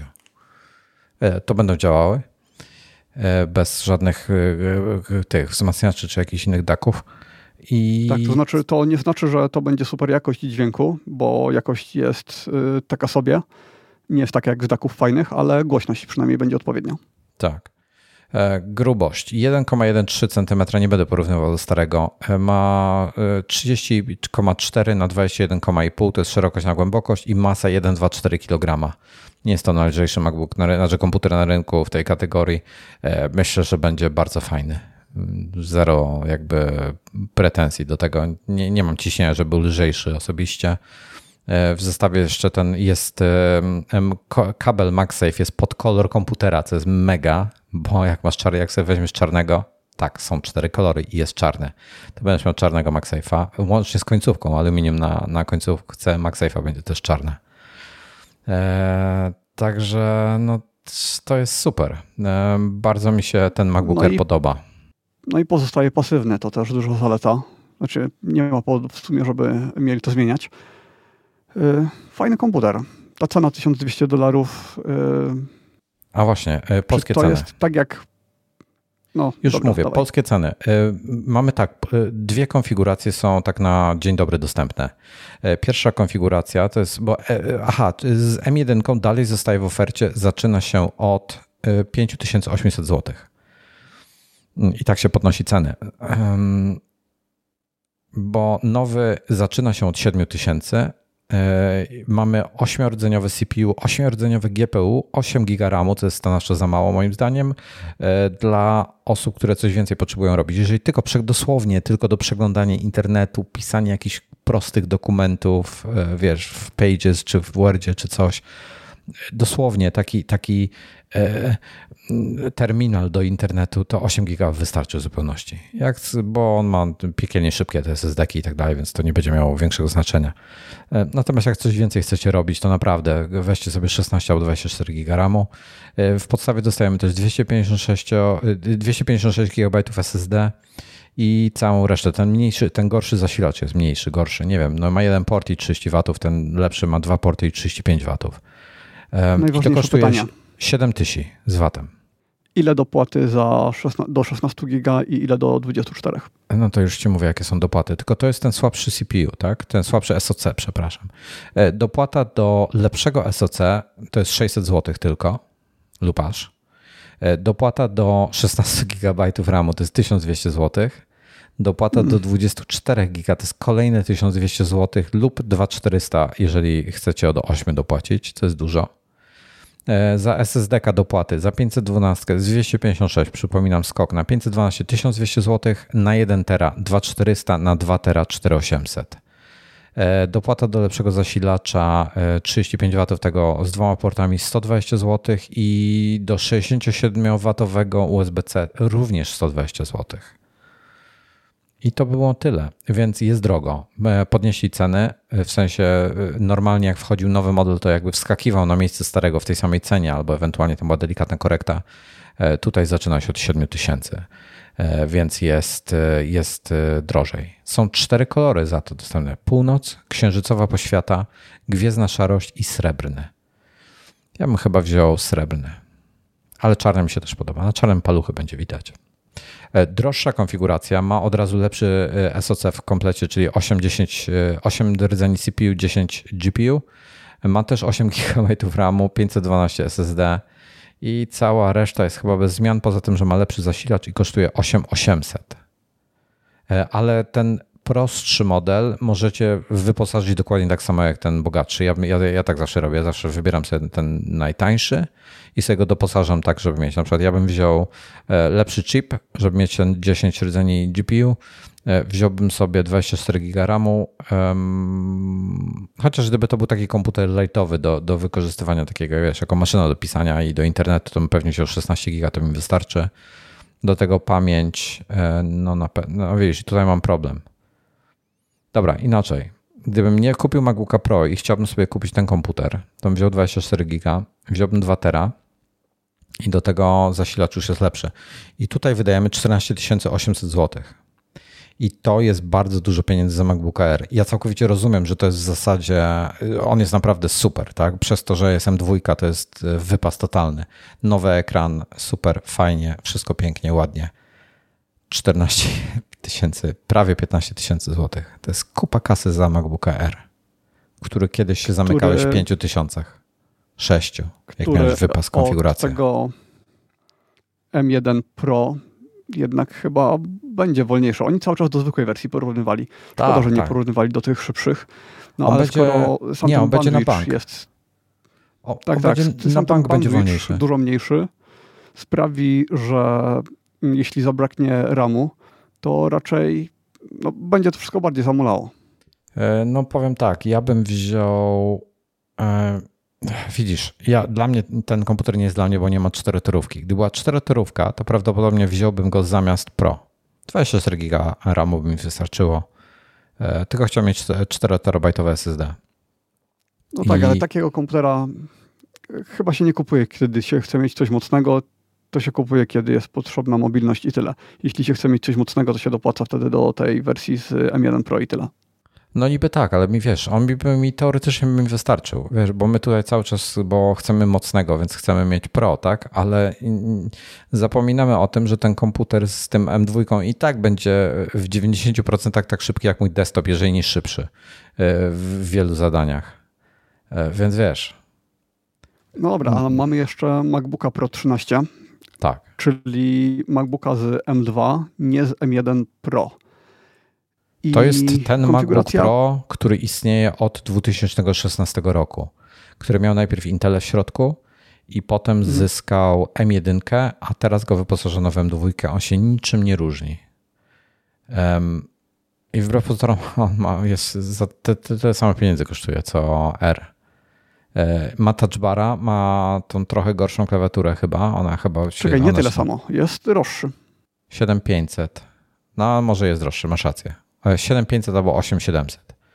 E, ma tylko ten lepszy e, SoC, 8 GB w standardzie 256. Ma Touch Bara i Touch ID. To jest stara konstrukcja, która ma już 8 lat. nie, 8, 6 lat. Nie kupujcie tego komputera. Jeżeli chcecie coś tej klasy, kupcie sobie Era, bo lepszy ekran, lepszy, tylko. A czekaj, czekaj z tym ekranem. No. Czemu lepszy ekran? No bo ekran ten ma stary ekran. Nie, ten ma stary ekran, 13,3 cala, nie ma tych mhm. bajerków wszystkich, czyli nie ma tych, nie, ma, nie jest typu Liquid Retina. No tak, masz rację. Um, jeżeli nie, nie, nie, ma strony ze specyfikacją e, techniczną. Okej, okay, czyli to jest komputer dla osób, które bardzo chcą mieć touch bar, bo to jest jego chyba jedyna zaleta. To jest to, co go wyróżnia. Znaczy, to jest mhm. jego jedyna wada, tak, ale no. Dlatego, dlatego powiedziałem dla takich osób. no. E, 2000, czekaj, ja próbuję go tutaj znaleźć na liście do porównania. Jest. Dobra, MacBook 13 co, cali. O tym MacBooku chyba nie ma się co rozgadywać więcej, bo. To ja tylko tak szybko powiem. Też Max 24 GB RAMu, też Max 2 TB SSD. Pracuje, ma trochę większą baterię. E, ma touchbara, co jest e, moim zdaniem wadą. E, SoC ma dokładnie ten sam. Wszystko inne, jeśli chodzi o specyfikację, jest to samo. Natomiast ekran ma, ma niby tą samą rozdzielczość, w sensie w pionie ma mniej pikseli, 64 pikseli mniej i to jest ten, ten starszy ekran. Ten Liquid Retina jest dużo lepszy. Jest większy, cięższy i w zasadzie będzie oferował dokładnie to samo poza tym touchbarem. Nie kupujcie. I to jest stara technologia, stara konstrukcja. Nie kupujcie takiego starego za Maciej takie pieniądze. Prosił o sprecyzowanie, o zdefiniowanie, co znaczy konstrukcja. E, no, Unibody, te, które zrobili wtedy, te kilka lat temu, dalej jest to samo, więc ta sama, no ta sama obudowa, prawdopodobnie ta sama klawiatura, te same Ten wymiary. Ten sam ekran. No i tylko zmieniony środek na szybszy. E, klawiatury zmieniali trzy razy, Maciej tutaj podpowiada, ale nadal nie jest to ta sama klawiatura, która jest w 14 i w 16. W 14 i 16 jest całkowicie nowa klawiatura, gdzie odpowiedzieli na zarzuty E, i, i tam je jeszcze bardziej zmienili, są, są inne. Natomiast, e, no tak jak właśnie powiedziałeś, no to jest konstrukcyjnie jest to jest e, komputer z 16 roku i w zasadzie wymienione z nim serce. No i tam bzdury, tak? Nie, nie widzę sensu kupowania go, szczególnie za te pieniądze. Musiał być dużo tańszy, żeby, żeby ten. I, wiesz, I tu mi się nie podoba strategia Apple'a, że zamiast wymieniać, e, czyli wyrzucić z oferty 13 i na jej miejsce wstawić 14 i tak samo z RM, starego era wywalić, wstawić na jego miejsce, to oni wstawiają, wiesz, za wyższe ceny nowe komputery. I dzięki temu mają wyższe ceny, e, ale my musimy płacić więcej. I kiedyś era byłeś w stanie skonfigurować chyba na maksa za jakieś 8-9 tysięcy, to dzisiaj już widzisz, dobiłem do 15, tak? okej, okay, była mhm. inflacja i tak dalej, i tak dalej, ale mimo wszystko, kupa kasy. No tak, tak, tylko kiedyś ten maksymalny R wciąż był powolny, a teraz maksymalny R jest jednak bardzo szybki. Znaczy inaczej, bazowy R jest bardzo szybki, ten najprostszy, najtańszy tak. też. To prawda. Tak, tylko mało miejsca będzie. No zawsze można to jakoś rozwiązać z zewnętrznymi dyskami i tak dalej, i tak dalej, tak? E, ale... No ten RAM jeszcze. No dobra, no RAM to tak większość osób myślę, znaczy nawet nie większość. Wiele osób będzie potrzebowało 16 GB albo 24 ale to jest, to jest komputer, który opędzi 99% ludzi 99% ich potrzeb, więc e, w ogóle bo my cały czas patrzymy teraz na te Pro, tak? Ja, ma, ja mam Pro i ja tak naprawdę, nawet montując wideo, ja bym sobie poradził na tym Erze i to tak, i to nawet gdyby on miał M1, tylko ten nowy design, to, to by mi wystarczyło. Poczekałbym, kurczę, 30 sekund czy minutę dłużej na renderingu. To on jest tak piekielnie szybki w ogóle, ten M1 i M2, że wow. Więc zero no dobra, i do obsługi, do obsługi tych Maców, macOS Ventura, ze Stage Managerem, funkcją, która mi się strasznie podoba. Znaczy, bardzo, bardzo mi się podoba. Chciałbym ją na Windowsie. Mam no. nadzieję, że już jakiś deweloper kombinuje, jak to, jak to zaimplementować. I co ciekawe, on, ta funkcja też wejdzie później na iPady, ale o tym, o tym później. I to jest opcja, która nam pozwala błyskawicznie zrobić porządek z tym wszystkim, co mamy na biurku, ale nie, nie z ikonami, tak jak kiedyś, tylko z oknami. Y, wszystko, czego nie potrzebujemy, jest katalogowane w, po lewej stronie, jest sortowane tak, w taki sposób inteligentny, więc na przykład odpalam sobie Final Cut'a na pełnym ekranie i jednocześnie po lewej stronie widzimy y, jakieś tam dodatkowe aplikacje. Błyskawicznie można się pomiędzy nimi przełączyć. super opcja. Myślę, że to się sprawdzi zarówno na wielkich ekranach, jak i na mniejszych. Y, dla mnie chyba jedna z najfajniejszych y, nowości, jakie się pojawiły od lat w macOSie. Nie? Wojtek jak, kiwie, jak, że absolutnie nie, że... Ja kiwam głową. Wiesz co? Gdybym miał, e, to, by, to bym wykorzystywał, jakbym miał Pro Display XDR. Na ekranie typu 20, 32 cale, może na 32.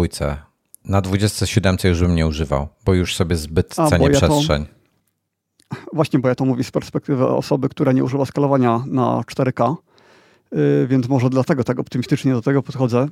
A jeśli ktoś ma mały ekran, to wtedy niekoniecznie. Ale mnie się wydaje, że to uporządkowanie wszystkiego właśnie na małym ekranie będzie super przydatne. Bo wtedy praca na wielu oknach jest strasznie upierdliwa i trzeba mieć rozłożone wszystko na różnych desktopach.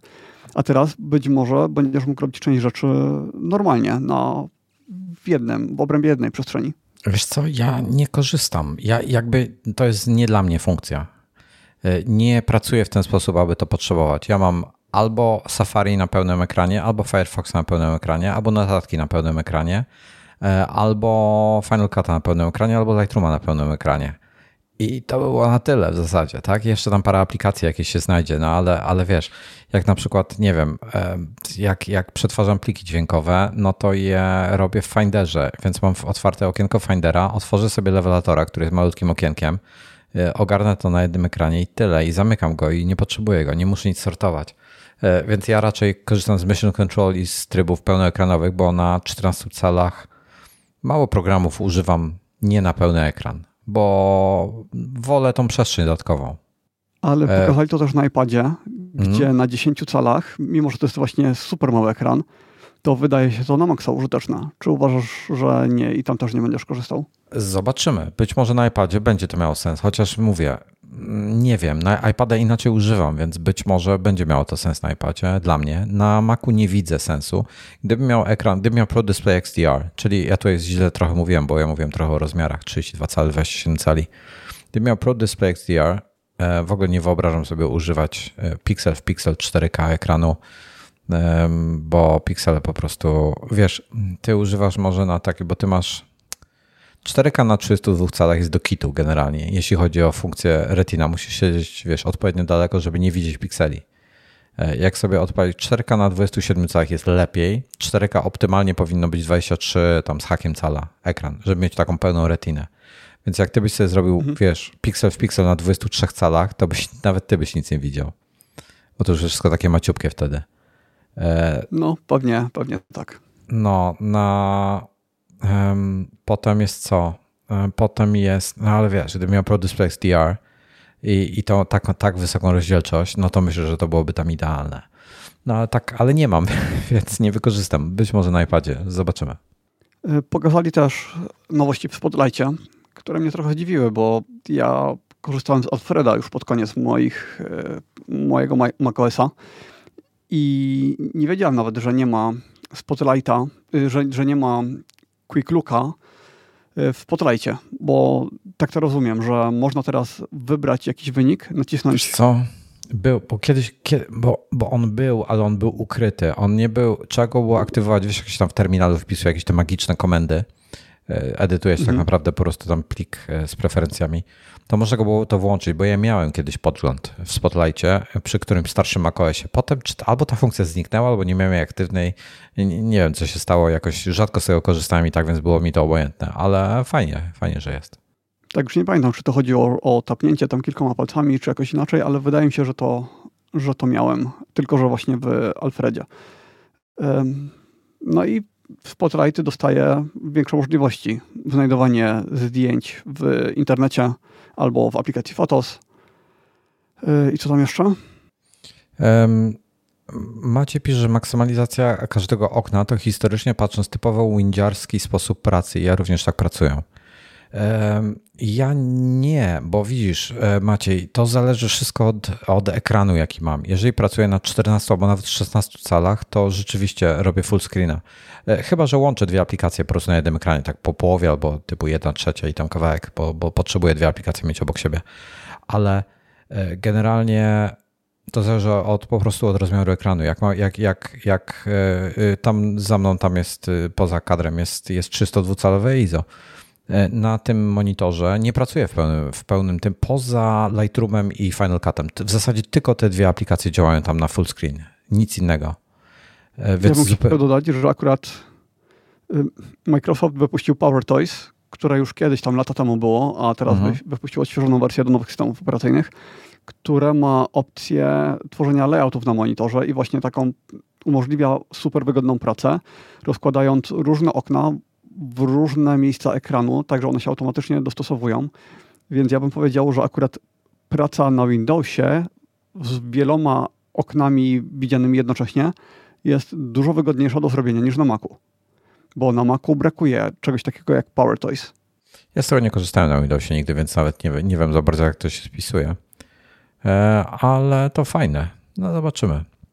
Tutaj zadał, bo jeszcze nie przeszliśmy do tego tematu, ale to fajne pytanie jest od Aleksandra. Czy nowy multitasking tylko dla iPadów z M-ką? Może tak być. E, bo na przykład ten Virtual Swap wymaga um, iPada z M1 i 256 SSD, czyli e, zobaczymy jak to będzie. To, to są tego. No ale spotlighty są. Słuchaj, ja też kiedyś z Alfreda korzystałem i w pewnym momencie przestałem po którymś update'cie i ja nie wiem, czy nie pamiętam dlaczego zrezygnowałem z Alfreda. Czy coś nie działało w nim, czy wiesz, po update'cie systemu, że przez jakiś czas nie był dostępny, czy coś, coś spowodowało, że wróciłem do Spotlighta i tak zostałem ze Spotlightem od tamtej pory. A, no Maciej potwierdza, to że... Jest aż ciężko uwierzyć, że ty zrezygnowałeś z Alfreda. Tam jest tyle super funkcji. Ja wiem których... o tym bo ja mam nawet na Windowsie coś takiego ala Alfred, e, tak. czyli taką wyszukiwarkę, która ma możliwości jednak dużo większe niż Spotlight, na przykład A. wyszukiwanie na Amazonie, bezpośrednio na YouTubie, na tym wszystkim. Ciężko by, nie, no nie, nie byłem w stanie nawet wrócić do Spotlighta, nie ma szans. E, korekta na żywo. E, Maciej podpowiada, że jednak Virtual pójdzie na iPadzie R czwartej generacji, jeśli ma SSD 256. No, czyli, czyli Aleksandrowi pójdzie. Wiesz co? Może kiedyś wrócę do niego. Na razie nie mam potrzeby. Na razie jest ok. Jakoś nie, nie korzystam za dużo z tego Spotlighta, tylko w zasadzie to jest dla mnie launcher, wiesz, tylko i wyłącznie. Używam go do uruchamiania aplikacji. E, więc albo whatever. Nie, nie mam no jakiegoś dobra, potrzeby. to co tam jeszcze nowego w mailu i w Safari, a ja później powiem o gamingu. E, w mailu fajne rzeczy. E, przebudowali całkowicie search, który jest taki średnio dobry, chociaż mi się sprawdza, ale, ale zawsze może być lepszy. E, więc przebudowali search całkowicie ponoć, więc fajnie. E, I będzie też poprawiał literówki. Zakładam, że w języku polskim to nie będzie działało, ale może, sprawdzimy. I dwie fajne funkcje. Undo send, czyli jeżeli wyślesz maila, to możesz go cofnąć. To gdzieś tam działa tak, to nie jest do końca tak jak, jak ten, ale to jakoś tam. Mm, no muszę o tym, o tym e, dokładnie to prześledzić, jak to będzie działało, bo, bo e, prawdopodobnie nie tak jak myślę. I schedule send, czyli możemy sobie zdefiniować, że mail, na przykład dzisiaj piszę maila i że ma jutro wyjść, ostatnio o tym myślałem w ogóle, że jutro ma wyjść o godzinie 16 na przykład i możemy sobie coś takiego zrobić, to jest fajne. Podobało mi się, że podkreślili znowu a propos Safari, że jest to najszybsza i najbardziej oszczędna, jeśli chodzi o, e, o, o baterię naszą, przeglądarka na świecie jedna, najszybsza i najbardziej oszczędna i mm, to wynika, opowiadałem już o tym w innym odcinku, wynika z ich filozofii pracy nad tym, że nie wolno dodać kodu, jakiegoś na przykład zmodyfikować kodu i żeby ten kod był wolniejszy niż, niż ten, który już jest. Zawsze trzeba e, optymalizować. E, są też współdzielone e, grupy zakładek, co jest ciekawe. Czyli ja na przykład, nie wiem, załóżmy, e, to akurat będę pewnie z Iwaną wykorzystywał, to jest fajny patent. Na przykład, nie wiem, jedziemy na wakacje, ona sobie szuka hoteli, więc ma 10 zakładek z różnymi hotelami, które jej się podobają i ona może się tymi 10 zakładkami ze mną podzielić i ja mam na przykład 4, które mi się spodobały i ja mogę dodać te 4 do tej grupy i będziemy mieli wspólnie 14 między sobą, będziemy wiedzieli, kto na którą patrzy i będziemy sobie mogli pogadać na ten temat. Fajna sprawa. Passkeys to jest najbardziej na, na, najciekawsza rzecz. To implementacja passkeys, czyli to są to jest coś, co ma zastąpić nam hasła. Takie um, nie, nie wiem jak to powiedzieć, takie no, no, takie klucze. O, klucze po polsku, tego mi słowa brakowało. Ja tu mam pytanie. No. Jak to będzie działać? Czy to musi być wspierane przez portal, przez stronę internetową, każdą z osobna?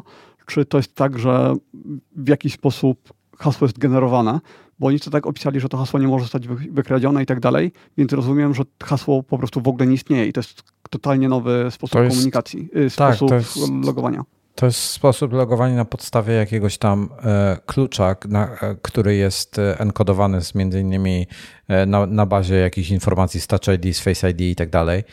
I, i te, te, te, te klucze nie są trzymane u nikogo, czyli one nie są trzymane na przykład na serwerze, wiesz, bo, bo hasło masz, nie wiem, masz jakąś tam stronę internetową, tam hasło jest trzymane na tej stronie, y, jakieś jest zahaszowane czy coś, ale zawsze, zawsze, no, można teoretycznie włamać, wykrać bazy danych z hasłami i je złamać. E, I um, nie wiem za bardzo, jak to będzie wyglądało E, tutaj, bo było o tym mowa, że będą współpracowali z deweloperami, żeby te paski były dostępne wszędzie, więc zakładam, że jakieś wsparcie od strony, od strony danej, e, da, danego dewelopera jest potrzebne. Tak, ale bo to chodziło o aplikację. Natomiast jak ze stronami internetowymi, jeśli Nie ja wiem. się chcę zalogować na Twitterze, to czy Twitter musi to wprowadzić? Okej, okay, no to zaczekam. Nie wiem. Bardziej mnie martwi, co będzie, jeśli ja sobie utworzę gdzieś konto z, z paski, będę miał je na iPhone'ie, będę miał je na Macu, na iPadzie, a co jeśli chcę się z, z Windowsa na nie zalogować? Gdzie nie mam tego paski. OK, można i, i nie mam współdzielonego mojego, e, moich haseł przez, czy też paski przez iCloud e, Keychain, bo, bo one będą, będą w iCloud Keychain siedziały, więc jeżeli sobie iCloud Drive'a zainstalujemy na Windowsie, to będziemy rzeczywiście mieli. Ale co jeśli nie mam, bo jestem w kafejce internetowej, bo, bo tak. I albo na, na, od kogoś pożyczam komputer, bo muszę się gdzieś zalogować, tak? Do jak na jakąś stronę internetową, jakieś swoje konto, jakiegoś sklepu przykładowo e, to, to jak mam to zrobić, jeżeli nie, nie mam tego, wiesz. To swojego. ja mam pomysł, jak. No. E, tylko, że obecnie to prawie nigdzie, nigdzie nie zadziała, ale można by to rozwiązać tak, jak działają klucze Two-Factor Authentication, gdzie e, przykładasz i NFC szczytuje, czyli masz w iPhone'ie NFC, przykładasz do czytnika w PC i gotowe.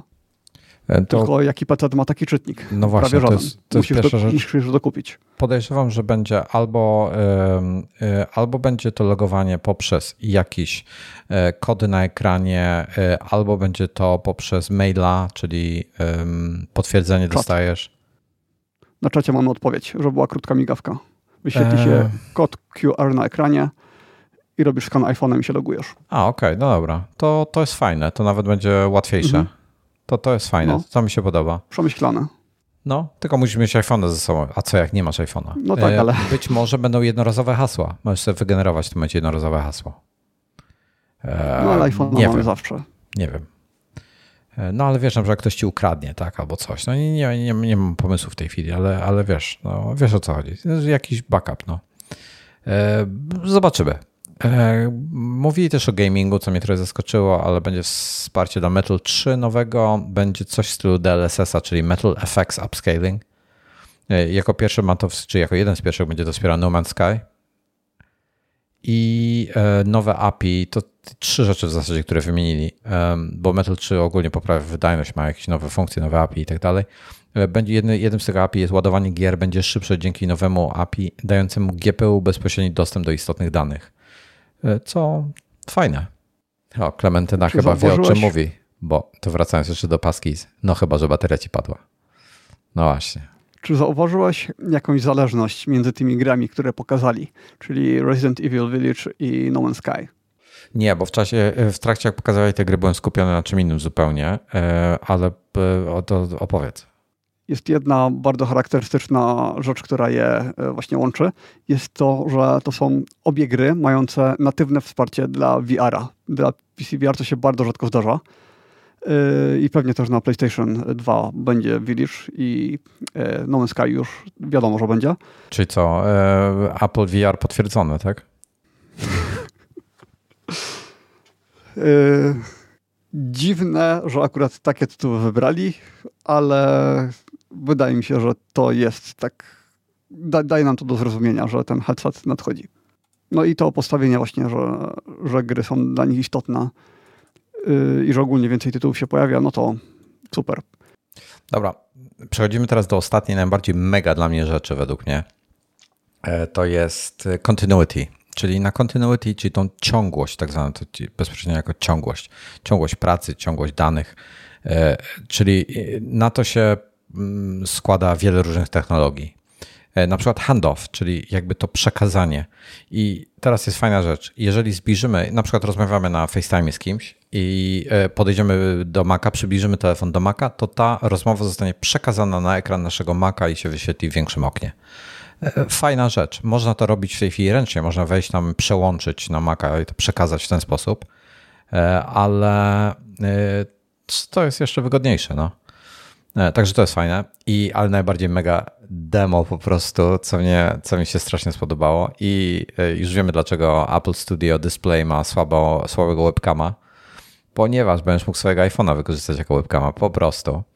E, będą mieli dedykowane do iPhone'ów e, na MagSafe'a. Wygląda na to, że to był MagSafe, belkinowy taki uchwyt, który będzie się mocował na górze monitora i do tego będzie mocowany bezprzewodowo, po prostu on sobie będzie wisiał.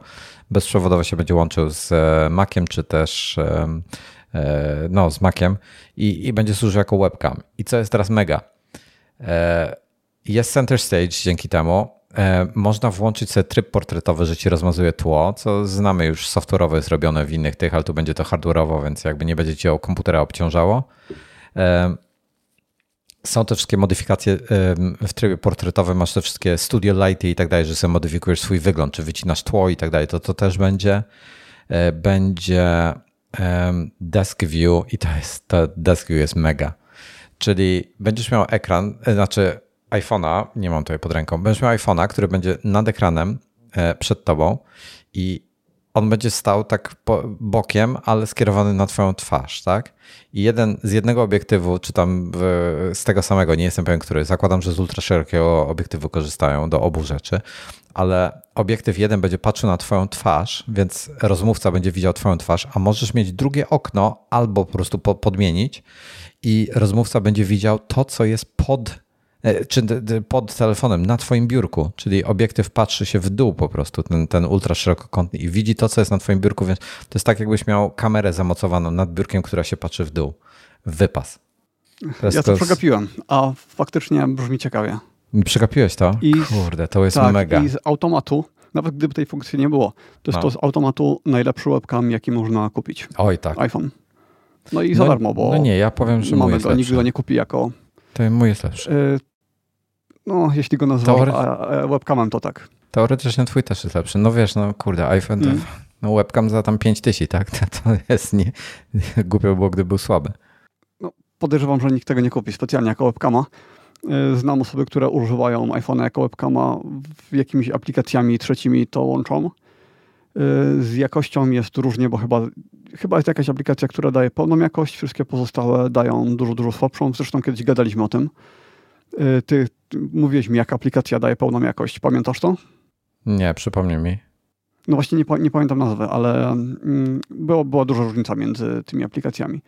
I Dobra. tutaj. Przepraszam, to jest breaking news no. w tej chwili. Aleksander pisze w czacie, że dodali polski do aplikacji tłumaczącej, czyli do tej Translate app, e, aplikacji, e, że jest język polski. I uwaga, Aleksander tak się podekscytował tym, że napisał kilka wiadomości. Pierwsza brzmi: Otwieramy szamoana. Druga, szamoana. Trzecia, w końcu, szampana. Także otwieramy szamana i mamy, mamy tłumaczenie polskiego w Translate e, aplikację, więc fajnie. Nie wiem skąd to masz, Aleksander, jakbyś mógł powiedzieć, gdzie to znalazłeś, to będzie fajnie. My tutaj siedzimy z wami, rozmawiamy, więc na bieżąco tych informacji nie jesteśmy w stanie śledzić, e, ale sobie to e, do, e, dokoptujemy później. Aha, te wszystkie funkcje, że iPhone jest wykorzystywany jako webcam, to działa nie tylko z FaceTime, tylko ze wszystkim.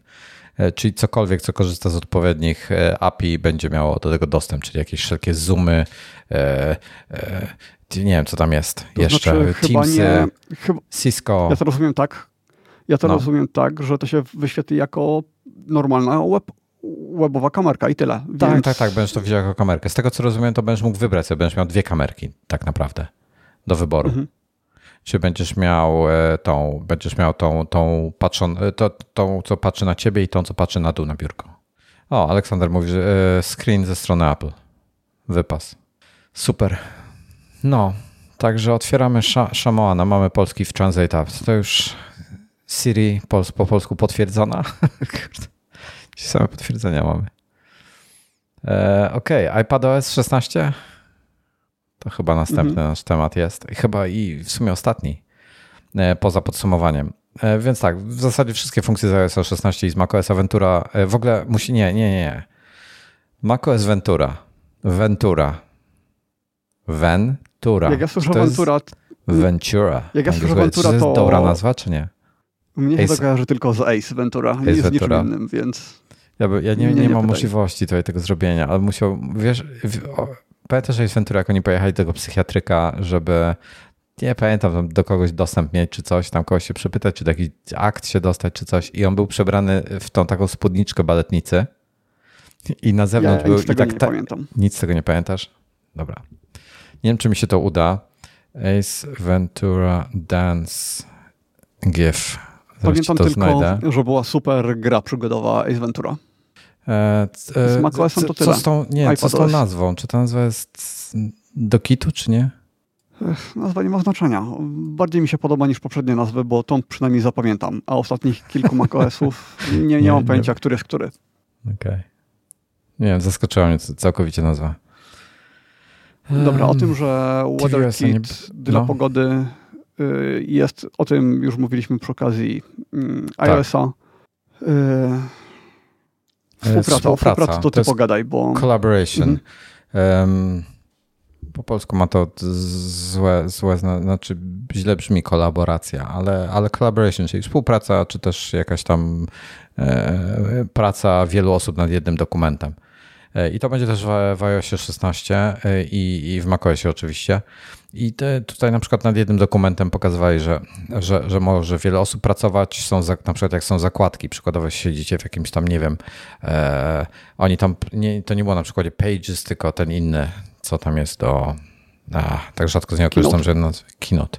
Nad Keynote'em pracowali i, i tam były zakładki w tym Keynote i w, w pasku w zakładce były takie małe ikonki, kto, który, którą zakładkę w danym momencie ogląda e, i można było na żywo zmiany wprowadzać. I to wszystko pięknie na tych demo wygląda, ale Apple z doświadczenia e, ma tak po prostu złe um, tą całą, wiesz, tą całą procedurę, e, ty, ty, no jak chociażby z notatkami powiedziałeś, że mamy cały dokument e, z notatkami i ci się odświeżyła jakaś tam jedna linijka, tak, a nie całość. E, no to po prostu te wszystkie systemy e, oparte o jakieś serwery i internetowe sprawy to po prostu tak średnio działa, więc nie wierzę w to, że to będzie dobrze działało. Zobaczymy, może będzie lepiej. Ale można jakoś tam współpracować, na to jakimś wspólną edycję robić. E, można bezpośrednio tam z paska roz, rozmowę FaceTime z tą grupą zacząć, żeby pogadać o tym, co się robiło albo co się będzie robiło i tak dalej, i tak dalej. Więc nie wiem, nie wierzę, zobaczymy. Druga ciekawa rzecz to jest aplikacja, która ma się pojawić później w tym roku. E, nazywa się Freeform. Ma być też dla iOS i dla macOSa. W dużym skrócie, tak jak to pokazali, to jest taka duża kartka papieru, nie wiem czy nie nieskończona, gdzie można sobie rysować, wstawiać linki, e, tekst pisać, odręcznie pensilem pisać, e, w zasadzie dowolny. Masz po prostu taką gigantyczną przestrzeń do brainstormowania. To I... ja przegapiłem początek tego i ja myślałem, że oni w notatkach piszą że to po prostu coś tam pokazują w notatkach, jakieś rozwinięcia. Nie, osobna, osobna aplikacja Freeform właśnie i yy, zobaczymy. To ma być później, mam, mówię, linki, tekst, zdjęcia i tak dalej, także tam no zobaczymy. E, mówili o gamingu też, jest do iPada ma trafić Background Download API, czyli jeżeli instalujemy jakąś grę, ona coś musi dociągnąć z internetu, to może zrobić to w tle. Możemy sobie w tym czasie pójść, robić coś innego, ona sobie tam będzie e, downloadowała, bo teraz jest tak, że jak coś downloadujesz, jak wyjdziesz, zaczniesz robić coś innego, to on przestaje pobierać po iluś tam sekundach czy minutach. Um, no, jako że pobierałem 13 giga chyba z Diablo Immortal, to wiem coś o tym. No jest, jest, to super zmiana. Fajnie, fajnie, że coś takiego wprowadzili. Szkoda, że po 15 latach czy iluś tam. No, no gdzieś 12. E, SharePlay, wiesz, nie, my nie myślimy o tym. iPadOS ma już 12 e, lat to, je, no jest, to jest starszy niż macOS był, jak, iPod, jak iPadOS wychodził, a macOS miał dużo większe możliwości w, w tych czasach. I biorąc pod uwagę, że jest to najpopularniejsza platforma do grania, to jednak powinni się skupić na tym graniu jakoś bardziej. A oni tak olewali. Tak jak Game Center też było takie trochę godne próbowania, ale też y, idą zmiany. No i no, no zobaczymy. Dodali jeszcze do Game Center, dodali funkcję Activity, więc będziemy wiedzieli, co nasi znajomi robią, czy jak na przykład ktoś tam pobije nasz rekord, to pojawi nam się tam znajomość, nie wiem, Tomas pobił twój rekord w czymś tam i, i będę mógł w tym momencie znowu spędzać, próbować godzinami pobić ten rekord. No i e, ma być jeszcze SharePlay przez Game Center, więc będziemy mogli w kilka osób równocześnie grać w jakąś jedną grę i tam z tego co widziałem na demo było tak, że było, w rogu była podgląd kamerki, więc można sobie wyświetlać swoje twarze, żeby jakieś tam reakcje widzieć, czy gadać w tym czasie i tak dalej, więc to, to fajne. E, nie wiem, czy. Super, bardzo mi się podobało. Muszę, musiał spróbować. E, problem z tym, że ta kamerka będzie zasłaniała trochę. No, zobaczymy. Mają być. Wiesz co, na, znaczy będzie zasłaniała trochę i my grając na komórce będziemy zasłaniali kamerę palcem, bo tam te kontrolki mogą być. Y, na, ale na ale iPadzie już na... Y, dużo prościej. A, będzie. że na iPadzie lepiej będzie. Znaczy zakładam, że będzie możliwość jakby wypchnięcia tego okienka, tak jak, jak oglądasz sobie wideo w okienku i robisz coś innego w tym czasie, y, to możesz to okienko tak jakby schować na, na, na brzegu ekranu, żeby ci nie przeszkadzało. Podejrzewam, tak, że tak. to będzie podobnie. Ale tak, tak, ale chodzi mi też o zasłanianie kamery palcem. Kiedy gramy i z lewej strony mamy kontrolki do sterowania postacią, to na iPadzie, na iPhone'ie, w zależności jak to trzymasz i jak dynamiczna jest gra, ale jednak palec może wędrować tam w te okolice i możemy co chwilę zasłaniać. Na słusznie. iPadzie nie będzie tego problemu. Słusznie, słusznie. E, no więc nie, no będzie, jak ja gram w tego, jak ja gram w um, E, mini Motorways, te, te takie z Apple Arcade, jedna gra, gdzie gram w Apple Arcade, tam raz w tygodniu sobie ją odpalam, to, e, to tam regularnie zasłaniam kamerkę. A wiesz po czym wiem, że zasłaniam kamerkę? Bo nagle gram i Bo nie wiem dlaczego zaczyna, nie, zaczyna mi się ekran ściemniać. I tak się zastanawiam o co chodzi. A ja hmm. po prostu zasłaniam czujnik światła. E, no. E, następne. E, mają być aplikacje, e, te, te desktop class apps, czyli, czyli aplikacje klasy desktopowej. Kurde, już w ogóle nie powinni tego wyróżniać w ten sposób. One po prostu powinny być już od dawna desktopowe. Czyli dodano sporo, e, to ja tak zapisałem to, dodano sporo listę funkcji, które znamy z macOSa. Nie wylistowałem ich wszystkich, tam było sporo tego. Między, takie, to są takie pierdoły, jak na przykład w filesach na, na pasku, tym górnym toolbarze, yy, przepraszam, o, real-time follow-up, e, szampan, Dragon pisze, że aplikacja foto będzie pozwalała nam e, mieć jakiś tam e, album ukryty i będzie można go e, zahasłować sobie za jakimś Touch ID czy Face ID czy po prostu hasłem, żeby sobie tam trzymać dickpiki no, albo, albo cokolwiek, odpowiedniki dickpików dla kobiet. Więc... Bo Hayden ukryty w katalogu już jest teraz tylko można do niego tak. wejść w każdej chwili, więc właściwie nie, nie wiem, czemu służy, no tak. ale tak. No i co potem dalej mamy? A o tych desktop class, e, desktop class apps mamy. Mm, aha, no i mówiłem tam, że w toolbarze na przykład, że może sobie podejść, podejrzeć informacje o pliku. Takie, to są takie bzdury. To są rzeczy, które były, wiesz, w każdym systemie operacyjnym od razu na dzień dobry, tak? A my dzisiaj po 12 latach je w iPadzie mm. otrzymujemy i to jest trochę porażka. E, mają być okna e, trochę, nie, nie, nie wiem do końca jak to będzie wyglądało, nie, nie do końca widziałem te wszystkie animacje i tak dalej, jak to tam było, więc muszę, zresztą i tak nawet to, to nie pomoże, muszę zobaczyć jak to jest użyteczne na iPadzie, czyli możliwość zmiany e, dowolnie rozmiaru okien i tak dalej.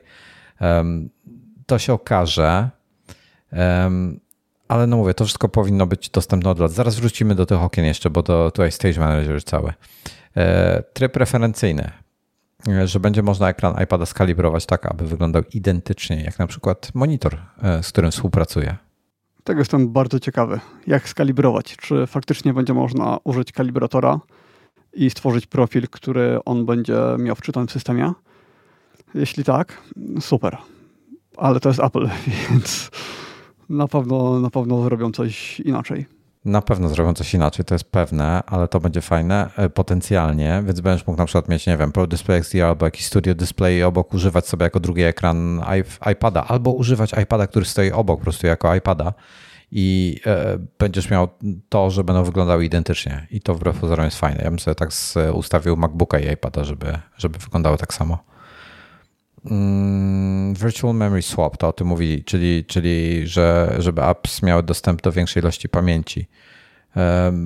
Zobaczymy, jak to będzie działało.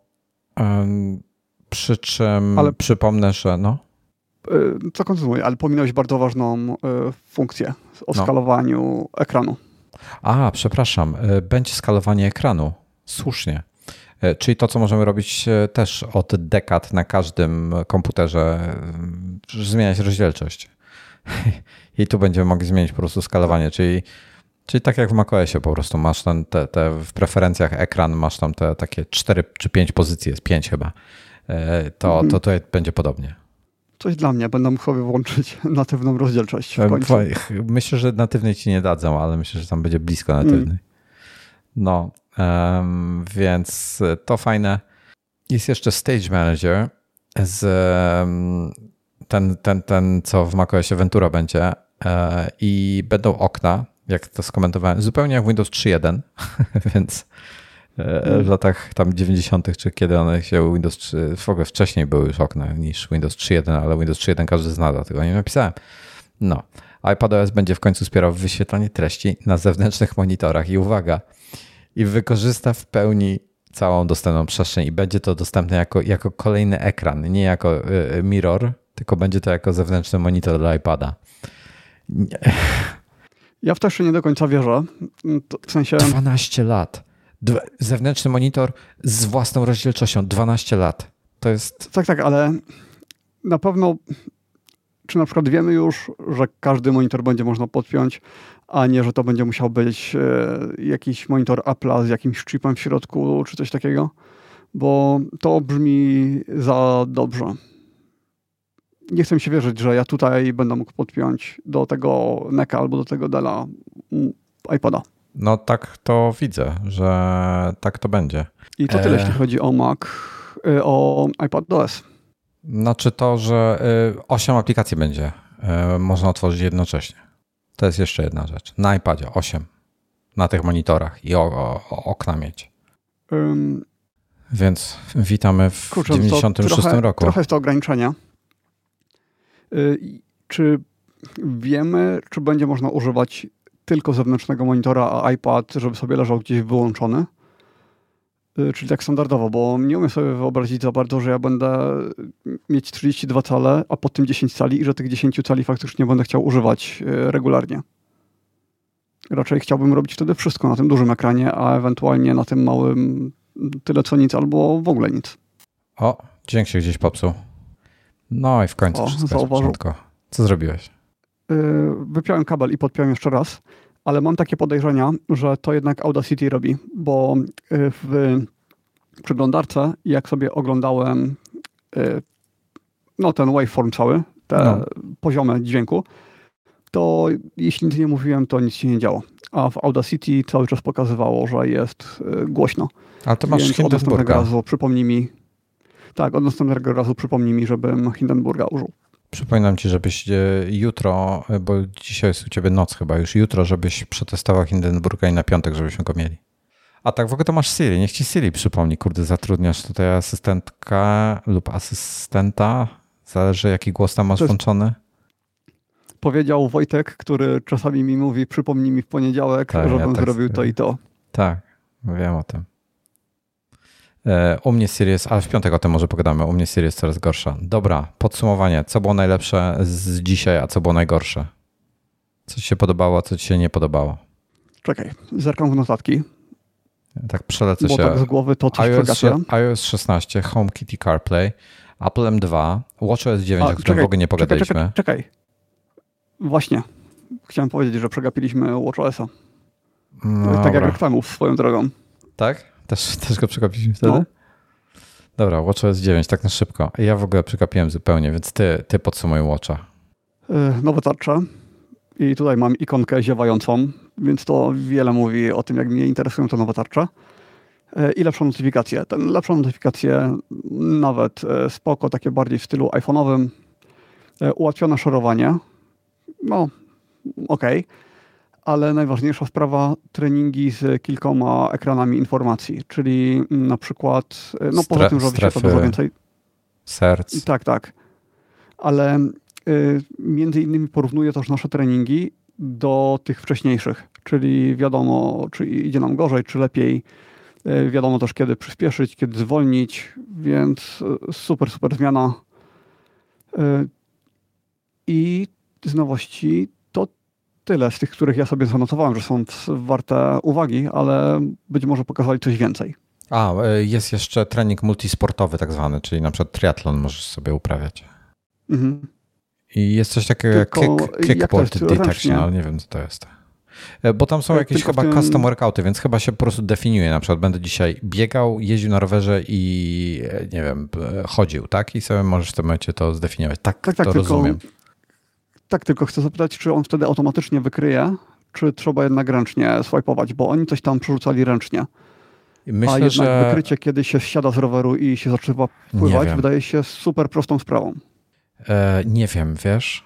Nie, nie mam pojęcia. E, real time follow, bo zapomnę potem, Wojtek, jak idzie rzucanie palenia. Atom, nie zapaliłem papierosa już od, nie pamiętam kiedy, od zeszłego roku. Czyli ponad pół roku już nie palę jako tako. E, korzystam z tego fantastycznego urządzenia do wejpowania. Jestem na 3 mg, więc e, niedługo się przerzucam na zero, a potem w ogóle, więc no, bez ciśnienia, bez e, powolutku. I jeszcze coś pokazali w tym Apple Watchu, czy to tyle?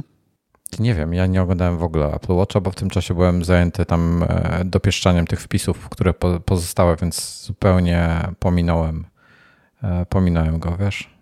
Um, jeszcze mam zanotowane, no. że e, gdzieś tam wśród tych wszystkich informacji chyba o iOSie czy o czymś było notowanie, jakie się leki zażywa i informowanie, że na przykład jakiś lek może niekoniecznie go należy mieszać z innym lekiem i tak dalej. Aha. Co wydało się bardzo smart funkcją, bardzo, bardzo przydatną. No tak, no, to tak. Um, wiesz co? Okej, okay, czyli co, co było najlepsze? No właśnie, to ja, to ja się pytam. No, dla wielu osób ten Mac, ten MacBook R, bo, bo na niego czekali. Y, gdybym ja był dalej Macowy, ucieszyłbym się na pewno z tego nowego macOSa. Podobają mi się te zmiany, które wprowadzili. Bardzo podoba mi się ten e, stage, e, stage, stage, Manager? Stage Manager, tak. No. E, czyli to, co wydaje ci się bezużyteczne, ale myślę, że w natywnej rozdzielczości to byłaby super funkcja. I no, spodobało mi się to, co pokazali w tej części gamingowej, że pokazali takie duże tytuły to może świadczyć o tym, że no, mogą trwać rozmowy z innymi wydawcami, może nadciągać więcej gier e, na, na Maca. A dobrze by było, skoro teraz już mamy takie karty graficzne, takie karty graficzne i skoro iOS jest super platformą do grania, nie ma powodu, żeby Mac e, nie mógł e, się stać, zastąpić PC w przyszłości. Co oni tutaj pokazali takiego ciekawego? No właściwie to to tyle, no bo ten iPad, ten, ten, ten z iPada bym się cieszył z tych nowości, hmm. gdybym korzystał dalej z iPada, ale z racji tego, że to jest urządzenie, które się u mnie prawie kurzy, to, to mnie to zbytnio nie obchodzi. Yy, co jeszcze?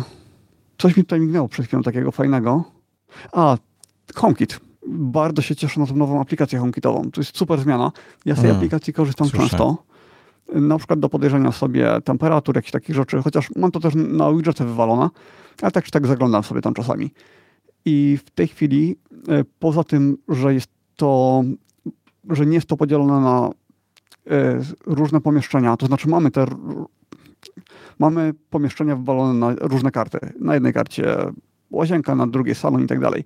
Ale to, że ja nie mogę sobie tego na tej głównej karcie ulubionych posegregować, to mnie na tyle wkurzało, że tak jakby ręcznie sobie to ustawiłem w taki sposób, że najpierw mam urządzenia, które są w kuchni, później w salonie i tak po kolei, po kolei. Tylko musiałem się strasznie nakombinować, no bo mamy trzy kafelki w wierszu i czasami jakiś kafelek mam, no nie mam po trzy urządzenia w każdym pomieszczeniu, czy tam wielokrotność trzech urządzeń, więc musiałem się tam mocno gimnastykować, żeby to jakoś ładnie wyglądało. A jak dokładałem później urządzenia, to jeszcze bardziej mi to komplikowało, bo znowu musiałem za każdym razem coś zmieniać. Teraz w końcu będę miał porządek. Super, super opcja. No, gdybym miał samochód, pewnie też bym się cieszył na y, te kluczyki. Y, no a gdybym mieszkał w Stanach, to te wszystkie rzeczy związane z płatnościami. Bo to tylko w Stanach póki co. Systemy na plus, ogólnie rzecz biorąc, jestem usatysfakcjonowany z tego, co, co pokazali. Z lock screena się będę cieszył, taka bzdura, ale fajnie. O tak, tak, e, zapomniałem o tym. No, potem te wszystkie inne rzeczy, wiesz, zobaczymy jak StageMan, no to większe rzeczy do przetestowania w praktyce wyjdzie. Z WatchOS-a pewnie też się będę cieszył, do jakieś nowe tarcze, tam są jakieś zmiany, e, wiesz, e, niezbyt duże, ale, ale fajne, w sensie no, pewnie jakieś, jakieś, pewnie coś tam wykorzystam. E, więc zobaczymy. Jeśli chodzi o hardware, no bo to software. Mega jest to, że, że można wy, wykorzystać iPhone'a jako webcama to jakby chciałbym mieć takiego, chciałbym mieć teraz Studio Display. Niezależnie, czy w ogóle to nie, chciałbym mieć Pro Display XDR w tej chwili e, pod e, iPada i pod MacBooka. To byłby wypas. Ale no ale nie zmniejszyli jego ceny, więc go nie będę miał. Mówiąc krótko. E, bardzo żałuję, że tyle kosztuje. Wiesz, to nawet nie jest kwestia tego, ile on kosztuje, to jest kwestia tego, że to jest, e, to jest tak absurdalna kwota za monitor, że e, musiałbym naprawdę dzięki temu monitorowi konkretnie zarabiać grubą kasę, bo wiesz, gdybym mógł, a mogę się opędzlować takim studio display, no to wolałbym to studio display, ale to studio display to nadal nie jest to. I są przecieki, że będzie lepszy, że będzie jakiś tam coś pośredniego między tymi dwoma. I może, może na to się zdecyduje, nie wiem. Zobaczymy. To nadal nie jest to, więc dlatego się wstrzymałem w Studio Display. E, ale teraz jak iPad wspiera też zewnętrzny ekran, to rzeczywiście kusząca rzecz. E, Ferrite'a sobie odpalić, wiesz, na, na 27 calach. To byłoby cool. Um, także zobaczymy, zobaczymy. Um, Natomiast potencjał jest tutaj w tych, w tych wszystkich funkcjach, właśnie te stage manager i te, te, te, wiesz, iPadowe wsparcie dla monitorów, to jest ten potencjał. Zobaczymy. E, natomiast co jeszcze mamy? Hardware. E, MacBook Air, mega sprawa, super komputer. To będzie najbliższych wiele lat. Myślę, że to będzie e, najlepszy, najbardziej popularny komputer na rynku, pomijając Ale... cenę Czekaj, czekaj. Niestety. No, no właśnie. Czy tym wydaje się, że skoro zwiększyli cenę aż tak bardzo, może być problem. To, no. Może być problem. To, to się dalej. No właśnie. Widzisz, to jest komputer nie dla mnie, bo jak gdybym chciał mieć taki jeden komputer, tylko tak jak sobie tego MacBooka Pro kupiłem, jeden komputer do wszystkiego, to tym MacBookiem bym się nie opędził. Musiałbym mieć jakiś do niego zewnętrzny dysk jeszcze dodatkowo. Um, I to jest dla mnie, wiesz, no no dałbym radę, ale nie, ale wolałbym tak nie, nie dawać rady, że tak powiem. Wolałbym no, no ale dobra, to nie jest komputer dla ciebie. Ale chciałbym, żeby był dla mnie. Ja no, miałem kiedyś era, uwielbiałem ten komputer. Prawie każdy miał era kiedyś. Historycznie to był y, taki zestaw startowy. To był najtańszy komputer, y, który miał przez większość czasu przetragiczny ekran, ale nadrabiał to tą wagą, ceną. Był, był jeden moment, że on miał te same procesory 15W, co były w e, MacBookach Pro, tych, te, też te 15W Intele, co były. Ale tylko dlatego, że w MacBookach Pro wtedy dali wyjątkowo kiepskie procesory. I tak. to tylko w tej wersji takiej najsłabszej. Tak, i on był, on był fajny wtedy. On, mi, on, on wtedy ja go wolałem od MacBooka Pro. Potem do MacBooka Pro włożyli lepsze ekrany i tak dalej, więc już znowu MacBook Pro był fajniejszy. E, ale to był przez, przez dosłownie chyba rok czy półtora, był to naprawdę świetny komputer. E, ale wiesz, jak dla, dla osób, które nie mają takich potrzeb, jakiś genialny ekran, najlepszy możliwy z DisplayPad 3 i tak dalej, to wiesz, czy z Retiną, to to był wtedy super komputer, naprawdę świetny, bardzo go lubiłem i myślę, że ma szansę znowu e, naprawdę stać się mega popularnym, tylko ta cena, no jest trochę, wiesz, w Stanach trochę inaczej, my patrzymy trochę inaczej z perspektywy polskiej. E, wiesz, w Stanach czy w Niemczech, czy w ogólnie w innych krajach trochę więcej zarabiają, więc dla nich jest łatwiej ten komputer kupić. Ale tak jak wiesz, e, rozmawiam z innymi ludźmi innych krajów, to nadal oni traktują to jako bardzo drogie sprzęty. To nie, nie są dla nich to drogie sprzęty, to nadal dla nich bardzo drogie sprzęty. E, I wiesz, decydują się na, na coś tańszego często, na jakieś Windowsowe proste laptopy, po prostu nie mają potrzeb wchodzenia w e, ekosystem Apple, albo nawet nie znają tego. Te, te, same problemy są w każdym kraju, w sensie jeśli chodzi o ludzi i znajomość systemu i proces decyzyjny, to nic się nie, nie, nie specjalnie nie zmienia. E, więc genialny komputer. Jak to chce, naprawdę wyjątkowy komputer, na którym będzie mógł wsta- będzie w stanie złożyć, e, wiesz, od wideo do napisania po prostu najprostszej rzeczy, jak pliku, stworzenie pliku tekstowego to na tym komputerze zrobi wszystko, dosłownie.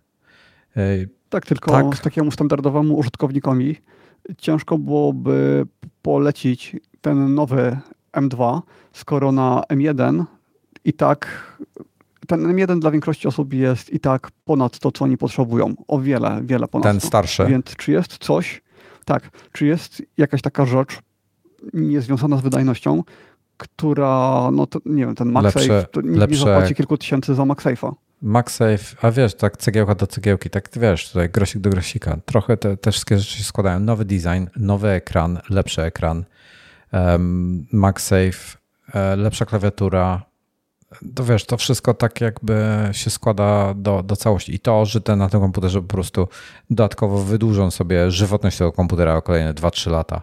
A podejrzewam, że tego żywotność tego komputera będzie długa, dużo dłuższa niż na Intelach, ze względu po prostu na jego ogromną wydajność. I wiesz, i kiedyś mhm. na przykład, jak, to, jak się kogoś pytałem, co będziesz robił na komputerze? Bo pytaj się mnie, czy ma kupić Era, czy ma kupić, czy, bo chce MacBooka konkretnie i nie wie, czy kupić Era, czy Pro. I to kiedyś, i, tutaj do użytku domowego. No ja się ok, użytek domowy, ale co, czym dla ciebie użytek domowy? Czy jest to użytek um, typu, nie wiem, oglądanie filmów, pisanie maili, e, przeglądanie stron internetowych, czy montaż e, na przykład filmów z wakacji? I no i tam na przykład ktoś mówił, że on raz w miesiącu chce zmontować na tym film. No raz w miesiącu to przebolejesz sobie na erze, no ale jak ktoś już montuje raz w tygodniu jakiś film sobie, nawet jako hobby, jako ten, wiesz, to już tak może jest, zastanów się, jak ci stać na to, to może weź MacBooka Pro, bo będziesz miał większą wydajność, będziesz po prostu robił to szybciej. E, oszczędzisz na tym trochę czasu i nerwów. E, może to będzie dla ciebie miało znaczenie i będzie miało wartość. A w tej chwili po prostu jak, jak nie wiesz po co ci Pro i nie wiesz po co ci Ultra, Max albo e, co jest Ultra, Max i Pro, czyli M1 e, Pro, Ultra i Max, jak nie wiesz po co ci te są te procesory potrzebne, weź sobie M2 z e, tym, z e, RM, a jak nie masz kasy, to weź sobie tego pierwszego era. Tylko to też stara konstrukcja, tak? Dlatego um, wiesz, w komputerach warto, jak coś nowego wychodzi, to warto kupić to nowe, bo jest nowe i będzie dłużej nowe i płacisz za nową technologię, ale niewiele więcej wbrew pozorom. Więc um, MacBook Air z M2 mega wybór. Dzisiaj, gdybym kupował komputer i gdyby on miał czteroterówkę, to bym pewnie wziął zmaksowaną wersję z czteroterówką. I to by mi w zupełności wystarczyło. No, jednak miałbym sporo tysięcy do przodu, bym był względem Pro. Mhm. Więc y, no tak. tak, no tutaj różnica byłaby znaczna. A jakbym jakby ta różnica nie ma dla mnie, e, e, wiesz, różnica w wydajności nie, ma, nie, będzie, nie będzie miała aż tak du dużego znaczenia. No i fakt, że nie ma wiatraka, to jest też mega. No, czy jest. Mm, tamtej tak się rzadko kiedy włączają, więc trochę tak jakby ich nie było. Znaczy powiem ci, e, ile już? Ja już mam wiele miesięcy, już z pół roku mam tego MacBooka? Dłużej chyba. Dłużej chyba niż pół roku, bo to jest z zeszłego roku, przecież tam w grudniu mi dojechał, czy coś takiego, czy w listopadzie. Mhm. Tak coś mi się kojarzy. Musiałbym sprawdzić na datę. Tak czy siak, mam no ponad no pół roku. Miałbyś policzyć, ile razy ci się włączył wentylator? Dwa. Dwa razy od nowości. No. Raz, bo nie pamiętam, czy jakiś benchmarka robiłem go, rzeczywiście katowałem, więc się włączył. A drugi raz importowałem tam typu 300 zdjęć i od razu generowałem podglądy w Lightroomie. I to jakby nawet nie wina, jestem przekonany, że to nie jest wina procesora czy komputera, tylko jest wina po prostu tego, że Lightroom jest słabo zoptymalizowany e, i on w pełni nie działa nawet na tym, na Apple Silicon chyba, tylko on częściowo jeszcze przez rozetę leci albo leci przez rozetę w ogóle. E, albo Może tak, tam... ale jeśli coś ma rozkręcić wentylator, to akurat w przypadku zdjęć byłoby to uzasadnione. No bo to jest coś takiego, co pożera zasoby nawet na maksa. Ale wiesz, to jest ciekawe, że samo, sama obróbka zdjęć, samo eksport zdjęć, na przykład eksport zdjęć nie rozkręca wentylatorów, mimo że zaznaczę sobie tam mhm. 200 zdjęć do eksportu, natomiast rozkręca generowanie podglądów, co teoretycznie jest mniej wymagające niż eksport. Bo eksport musi wprowadzić modyfikacje jeszcze. No teoretycznie mm, tak, bo on generuje zdjęcie i musi wprowadzić jeszcze zmiany i musi zastosować wszystkie te moje e, modyfikacje do zdjęcia, czy to jakieś wycinanie jakiegoś tam, wiesz, hill, hill brush jakiś musi tam do tego dodać i e, wyostrzanie nie, właśnie i tak to, dalej, to wszystko tak się dzieje Nie, Ale to on... wszystko się dzieje chyba właśnie na Nie, potrzeby ci- zrobienia tej miniatury, bo Nie, to ci robi podczas eksportu. Znaczy, jak eksportujesz, to ci robi to wszystkie zmiany na, na pliku RAW ci wtedy je wprowadza, bo tak to ci robi na miniaturze. To, co widzisz na ekranie, to jest na miniaturze. A potem, jak sobie robisz eksport, to robi to na właściwym pliku. Drugi raz jakby. ale to co my widzimy to jest wszystko JPEG. To jest wszystko JPEG. To, co patrzysz, to jest wszystko JPEG, no. Ale jak generuje ci to podglądy, to też generuje ci te JPEGi, ale one są jakby takie, wiesz, standardowe, wszystkie takie same, bez jakichś większych modyfikacji. I, I to nie wiem dlaczego bardziej ma większe wymagania niż eksport finalny, więc podejrzewam, że coś w kodzie jest po prostu jakoś tam, to nie, nie wiem dlaczego. E, Anyway, świetny komputer, MacBook Air e, z M2, genialny komp, naprawdę. Wszyscy co, o, takie, wszyscy co potrzebowali dotychczas, w zasadzie jedynym ograniczeniem jest ten SSD 2 tera, dla niektórych będzie ograniczeniem, niestety. Poza tym, jeżeli się mieścicie, jeśli chodzi o przestrzeń, albo potraficie sobie poradzić z zewnętrznymi dyskami jakimiś, jakiś tam sposób, e, tutaj polecam rozważenie kupna SSD po prostu na Thunderbolta albo na USB-C i przyklejenie sobie go do tylnej. e, Po prostu rzep nalepiacie na e, tył ekranu i do dysku nalepiacie drugi rzep możecie, może- jak potrzebujecie, żeby był doczepiony, to sobie go doczepiacie. Dzięki czemu nie wisi wam. Jak podniesiecie komputer, to idziecie razem z dyskiem. To jest taka, taka bzdura. Tak, E, kumpel tak wieszał tak, nawet tak, w czasach tak. dysków twardych. To 2,5 i- cala taki E, obrotowy. Dra- Dragon podpowiada, że M2 ma wsparcie jednego dodatkowego monitora. Tak, wiemy. To rozmawialiśmy o tym wcześniej przy specyfikacji. Mhm. E, Dla niektórych to będzie ważne, bo, ma, bo chcą mieć więcej monitorów, tak? E, Także no super, super sprawa. Ja ciekaw jestem tylko, czy on pociągnie 2 razy 5K. Jakby ktoś miał takie dwa studio display obok siebie. Czy pociągnę 2.5K, bo jeden ProRes e, tego 2.4K powinien, czy 2.5K pociągnie w pełnej rozdzielczości. E, Zobaczymy. Anyway, świetny komputer. MacBooka Pro 13 cali, tego z M1, M2. Nie wiem, po co go w ogóle pokazywali, szczerze mówiąc. Powinni byli poświęcić ten czas na coś innego.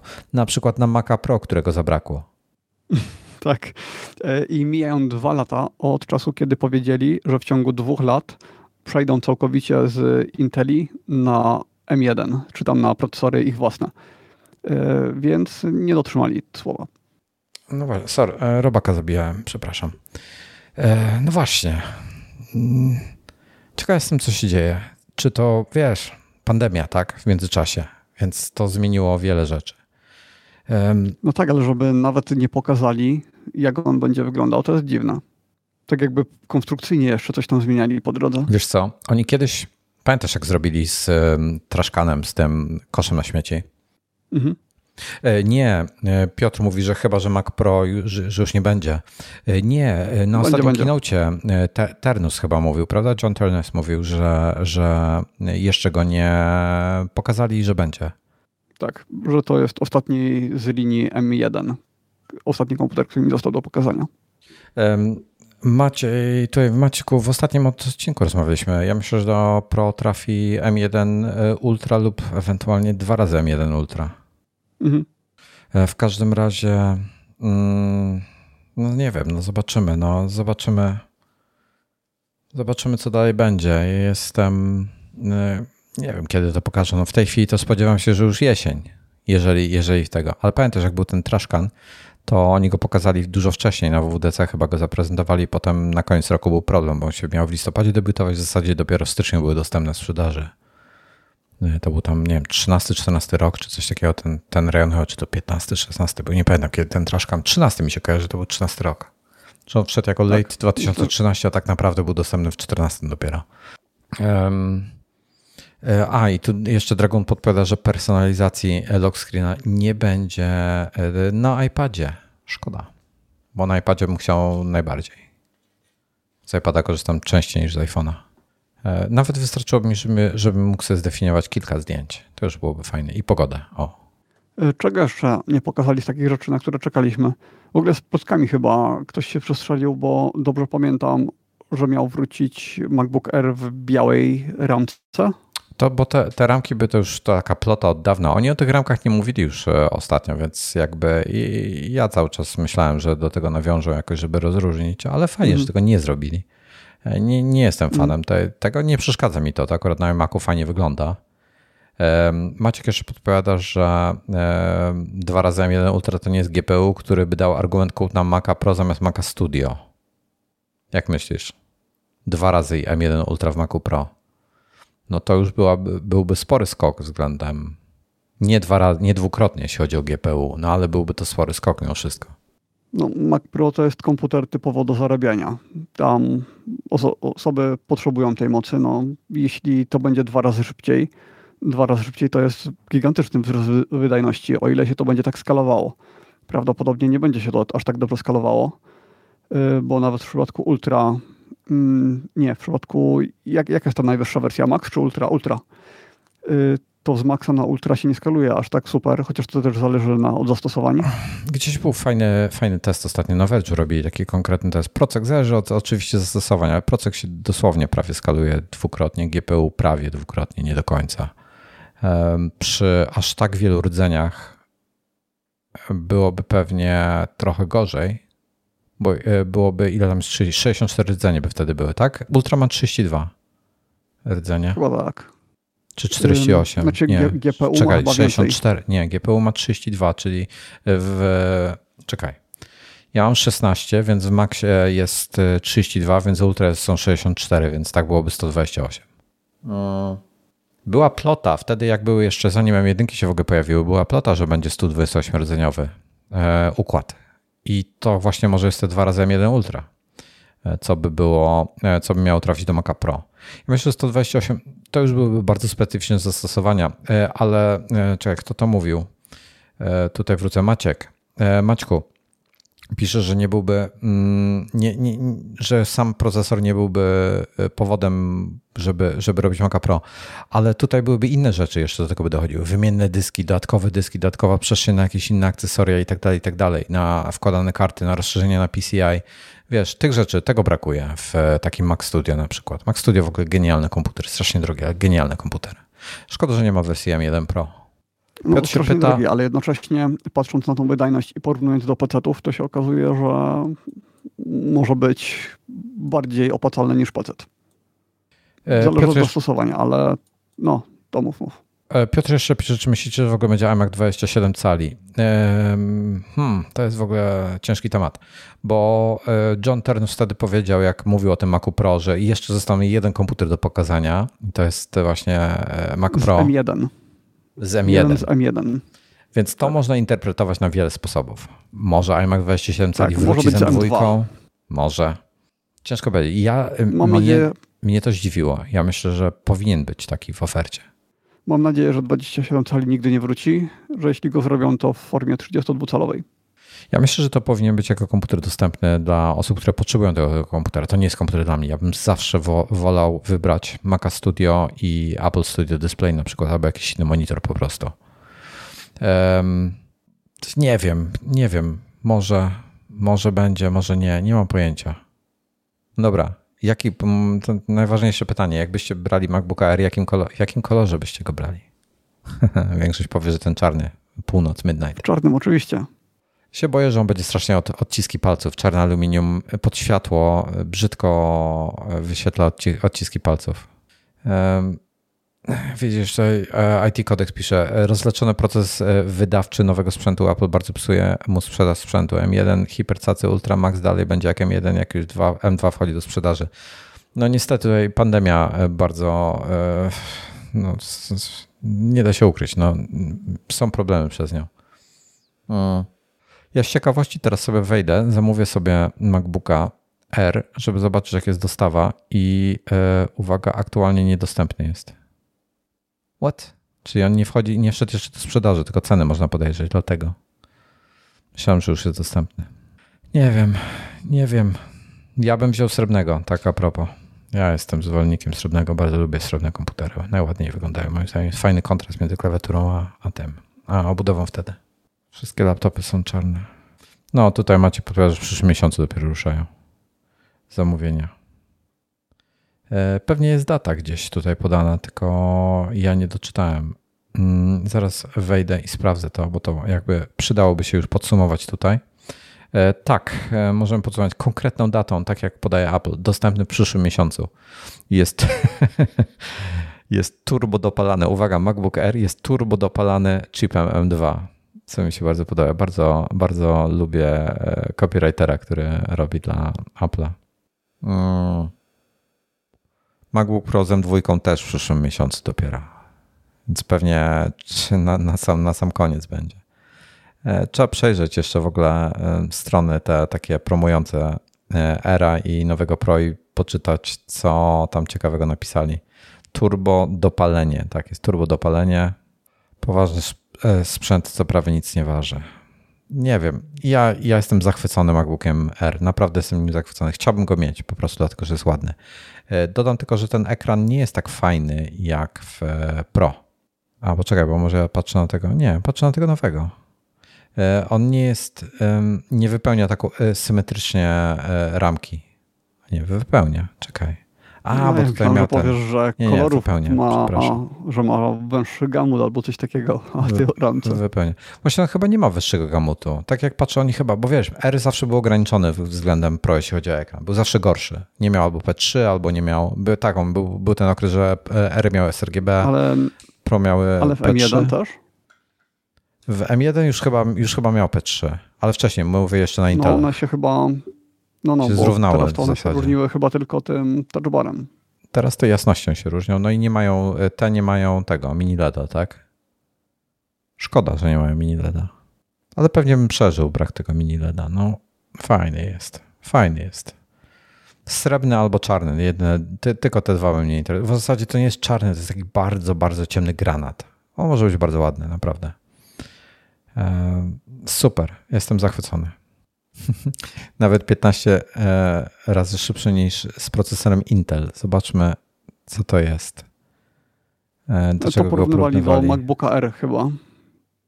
Tak to E, zrozumiałem, że oni porównywali tam R między sobą. Tak, e, MacBook Air z dwurdzeniowym Intel Core i5 1.6 GHz z układem graficznym Intel UHD Graphics 607. To jest komputer sprzed 5 lat czy coś, więc w ogóle bez sensu porównanie. W Final Cutie Pro porównanie było na 4K ProRes 402. No, No te ery to sobie z ja 4K to myślę- wtedy nie radziły. Ja myślę, że jakby sprawdzić popularność komputerów, ile osób jeszcze używa tego, No. to by się okazało, że to jest jeden z najpopularniejszych e, Maców. Ja myślę, że MacBook Air, ten taki oryginalny, co był, w sensie nie ten pierwszy, pierwsza generacja, tylko potem ten dru, druga generacja, co on staniał mocno. Kojarzysz, o czym mówię? Myślę, Mhm. że to jest najpopularniejszy laptop na świecie, jeśli chodzi o konkretny model. Myślę, że najwięcej jest ich na świecie, bo ich się sprzedały miliony. E, I myślę, że większość z nich, że wiele z nich nadal, nadal działa. Może Gdybym, tak, no. gdybym takiego On miał, to edukacyjnie był bardzo Tak, zdecydowanie. Dobra, chyba wyczerpaliśmy temat na dzisiaj. Musimy zebrać do piątku No, chyba tak- jakieś e, chyba tak takie, 20 minut temu. Tak, Mm. tidbitsy, takie wiesz, te perełki, których nie wyłapaliśmy z Keynote'a, tylko które wyjdą pewnie jeszcze w ogóle na tym, na State of the Union, State of the Union. który chyba już teraz trwa. E, Nie wiem, które jest godziny nawet e, w tej chwili, bo mam wyszerzoną. U mnie w pół do piątej. A, jest, w, o kurde, w pół do 12 u mnie, więc e, ty idziesz spać, ja idę spać i wrócimy do tematu w piątek. W takim razie Okej. Dziękujemy bardzo za towarzystwo, e, że wytrzymaliście z nami. Dziękujemy za podpowiedzi, dziękujemy za dyskusję. E, Co, ko- komuś jeszcze dziękujemy? Mamie, tacie? Wszystkim dziękujemy. See you. Ja już śpię. Na razie. Na razie, cześć.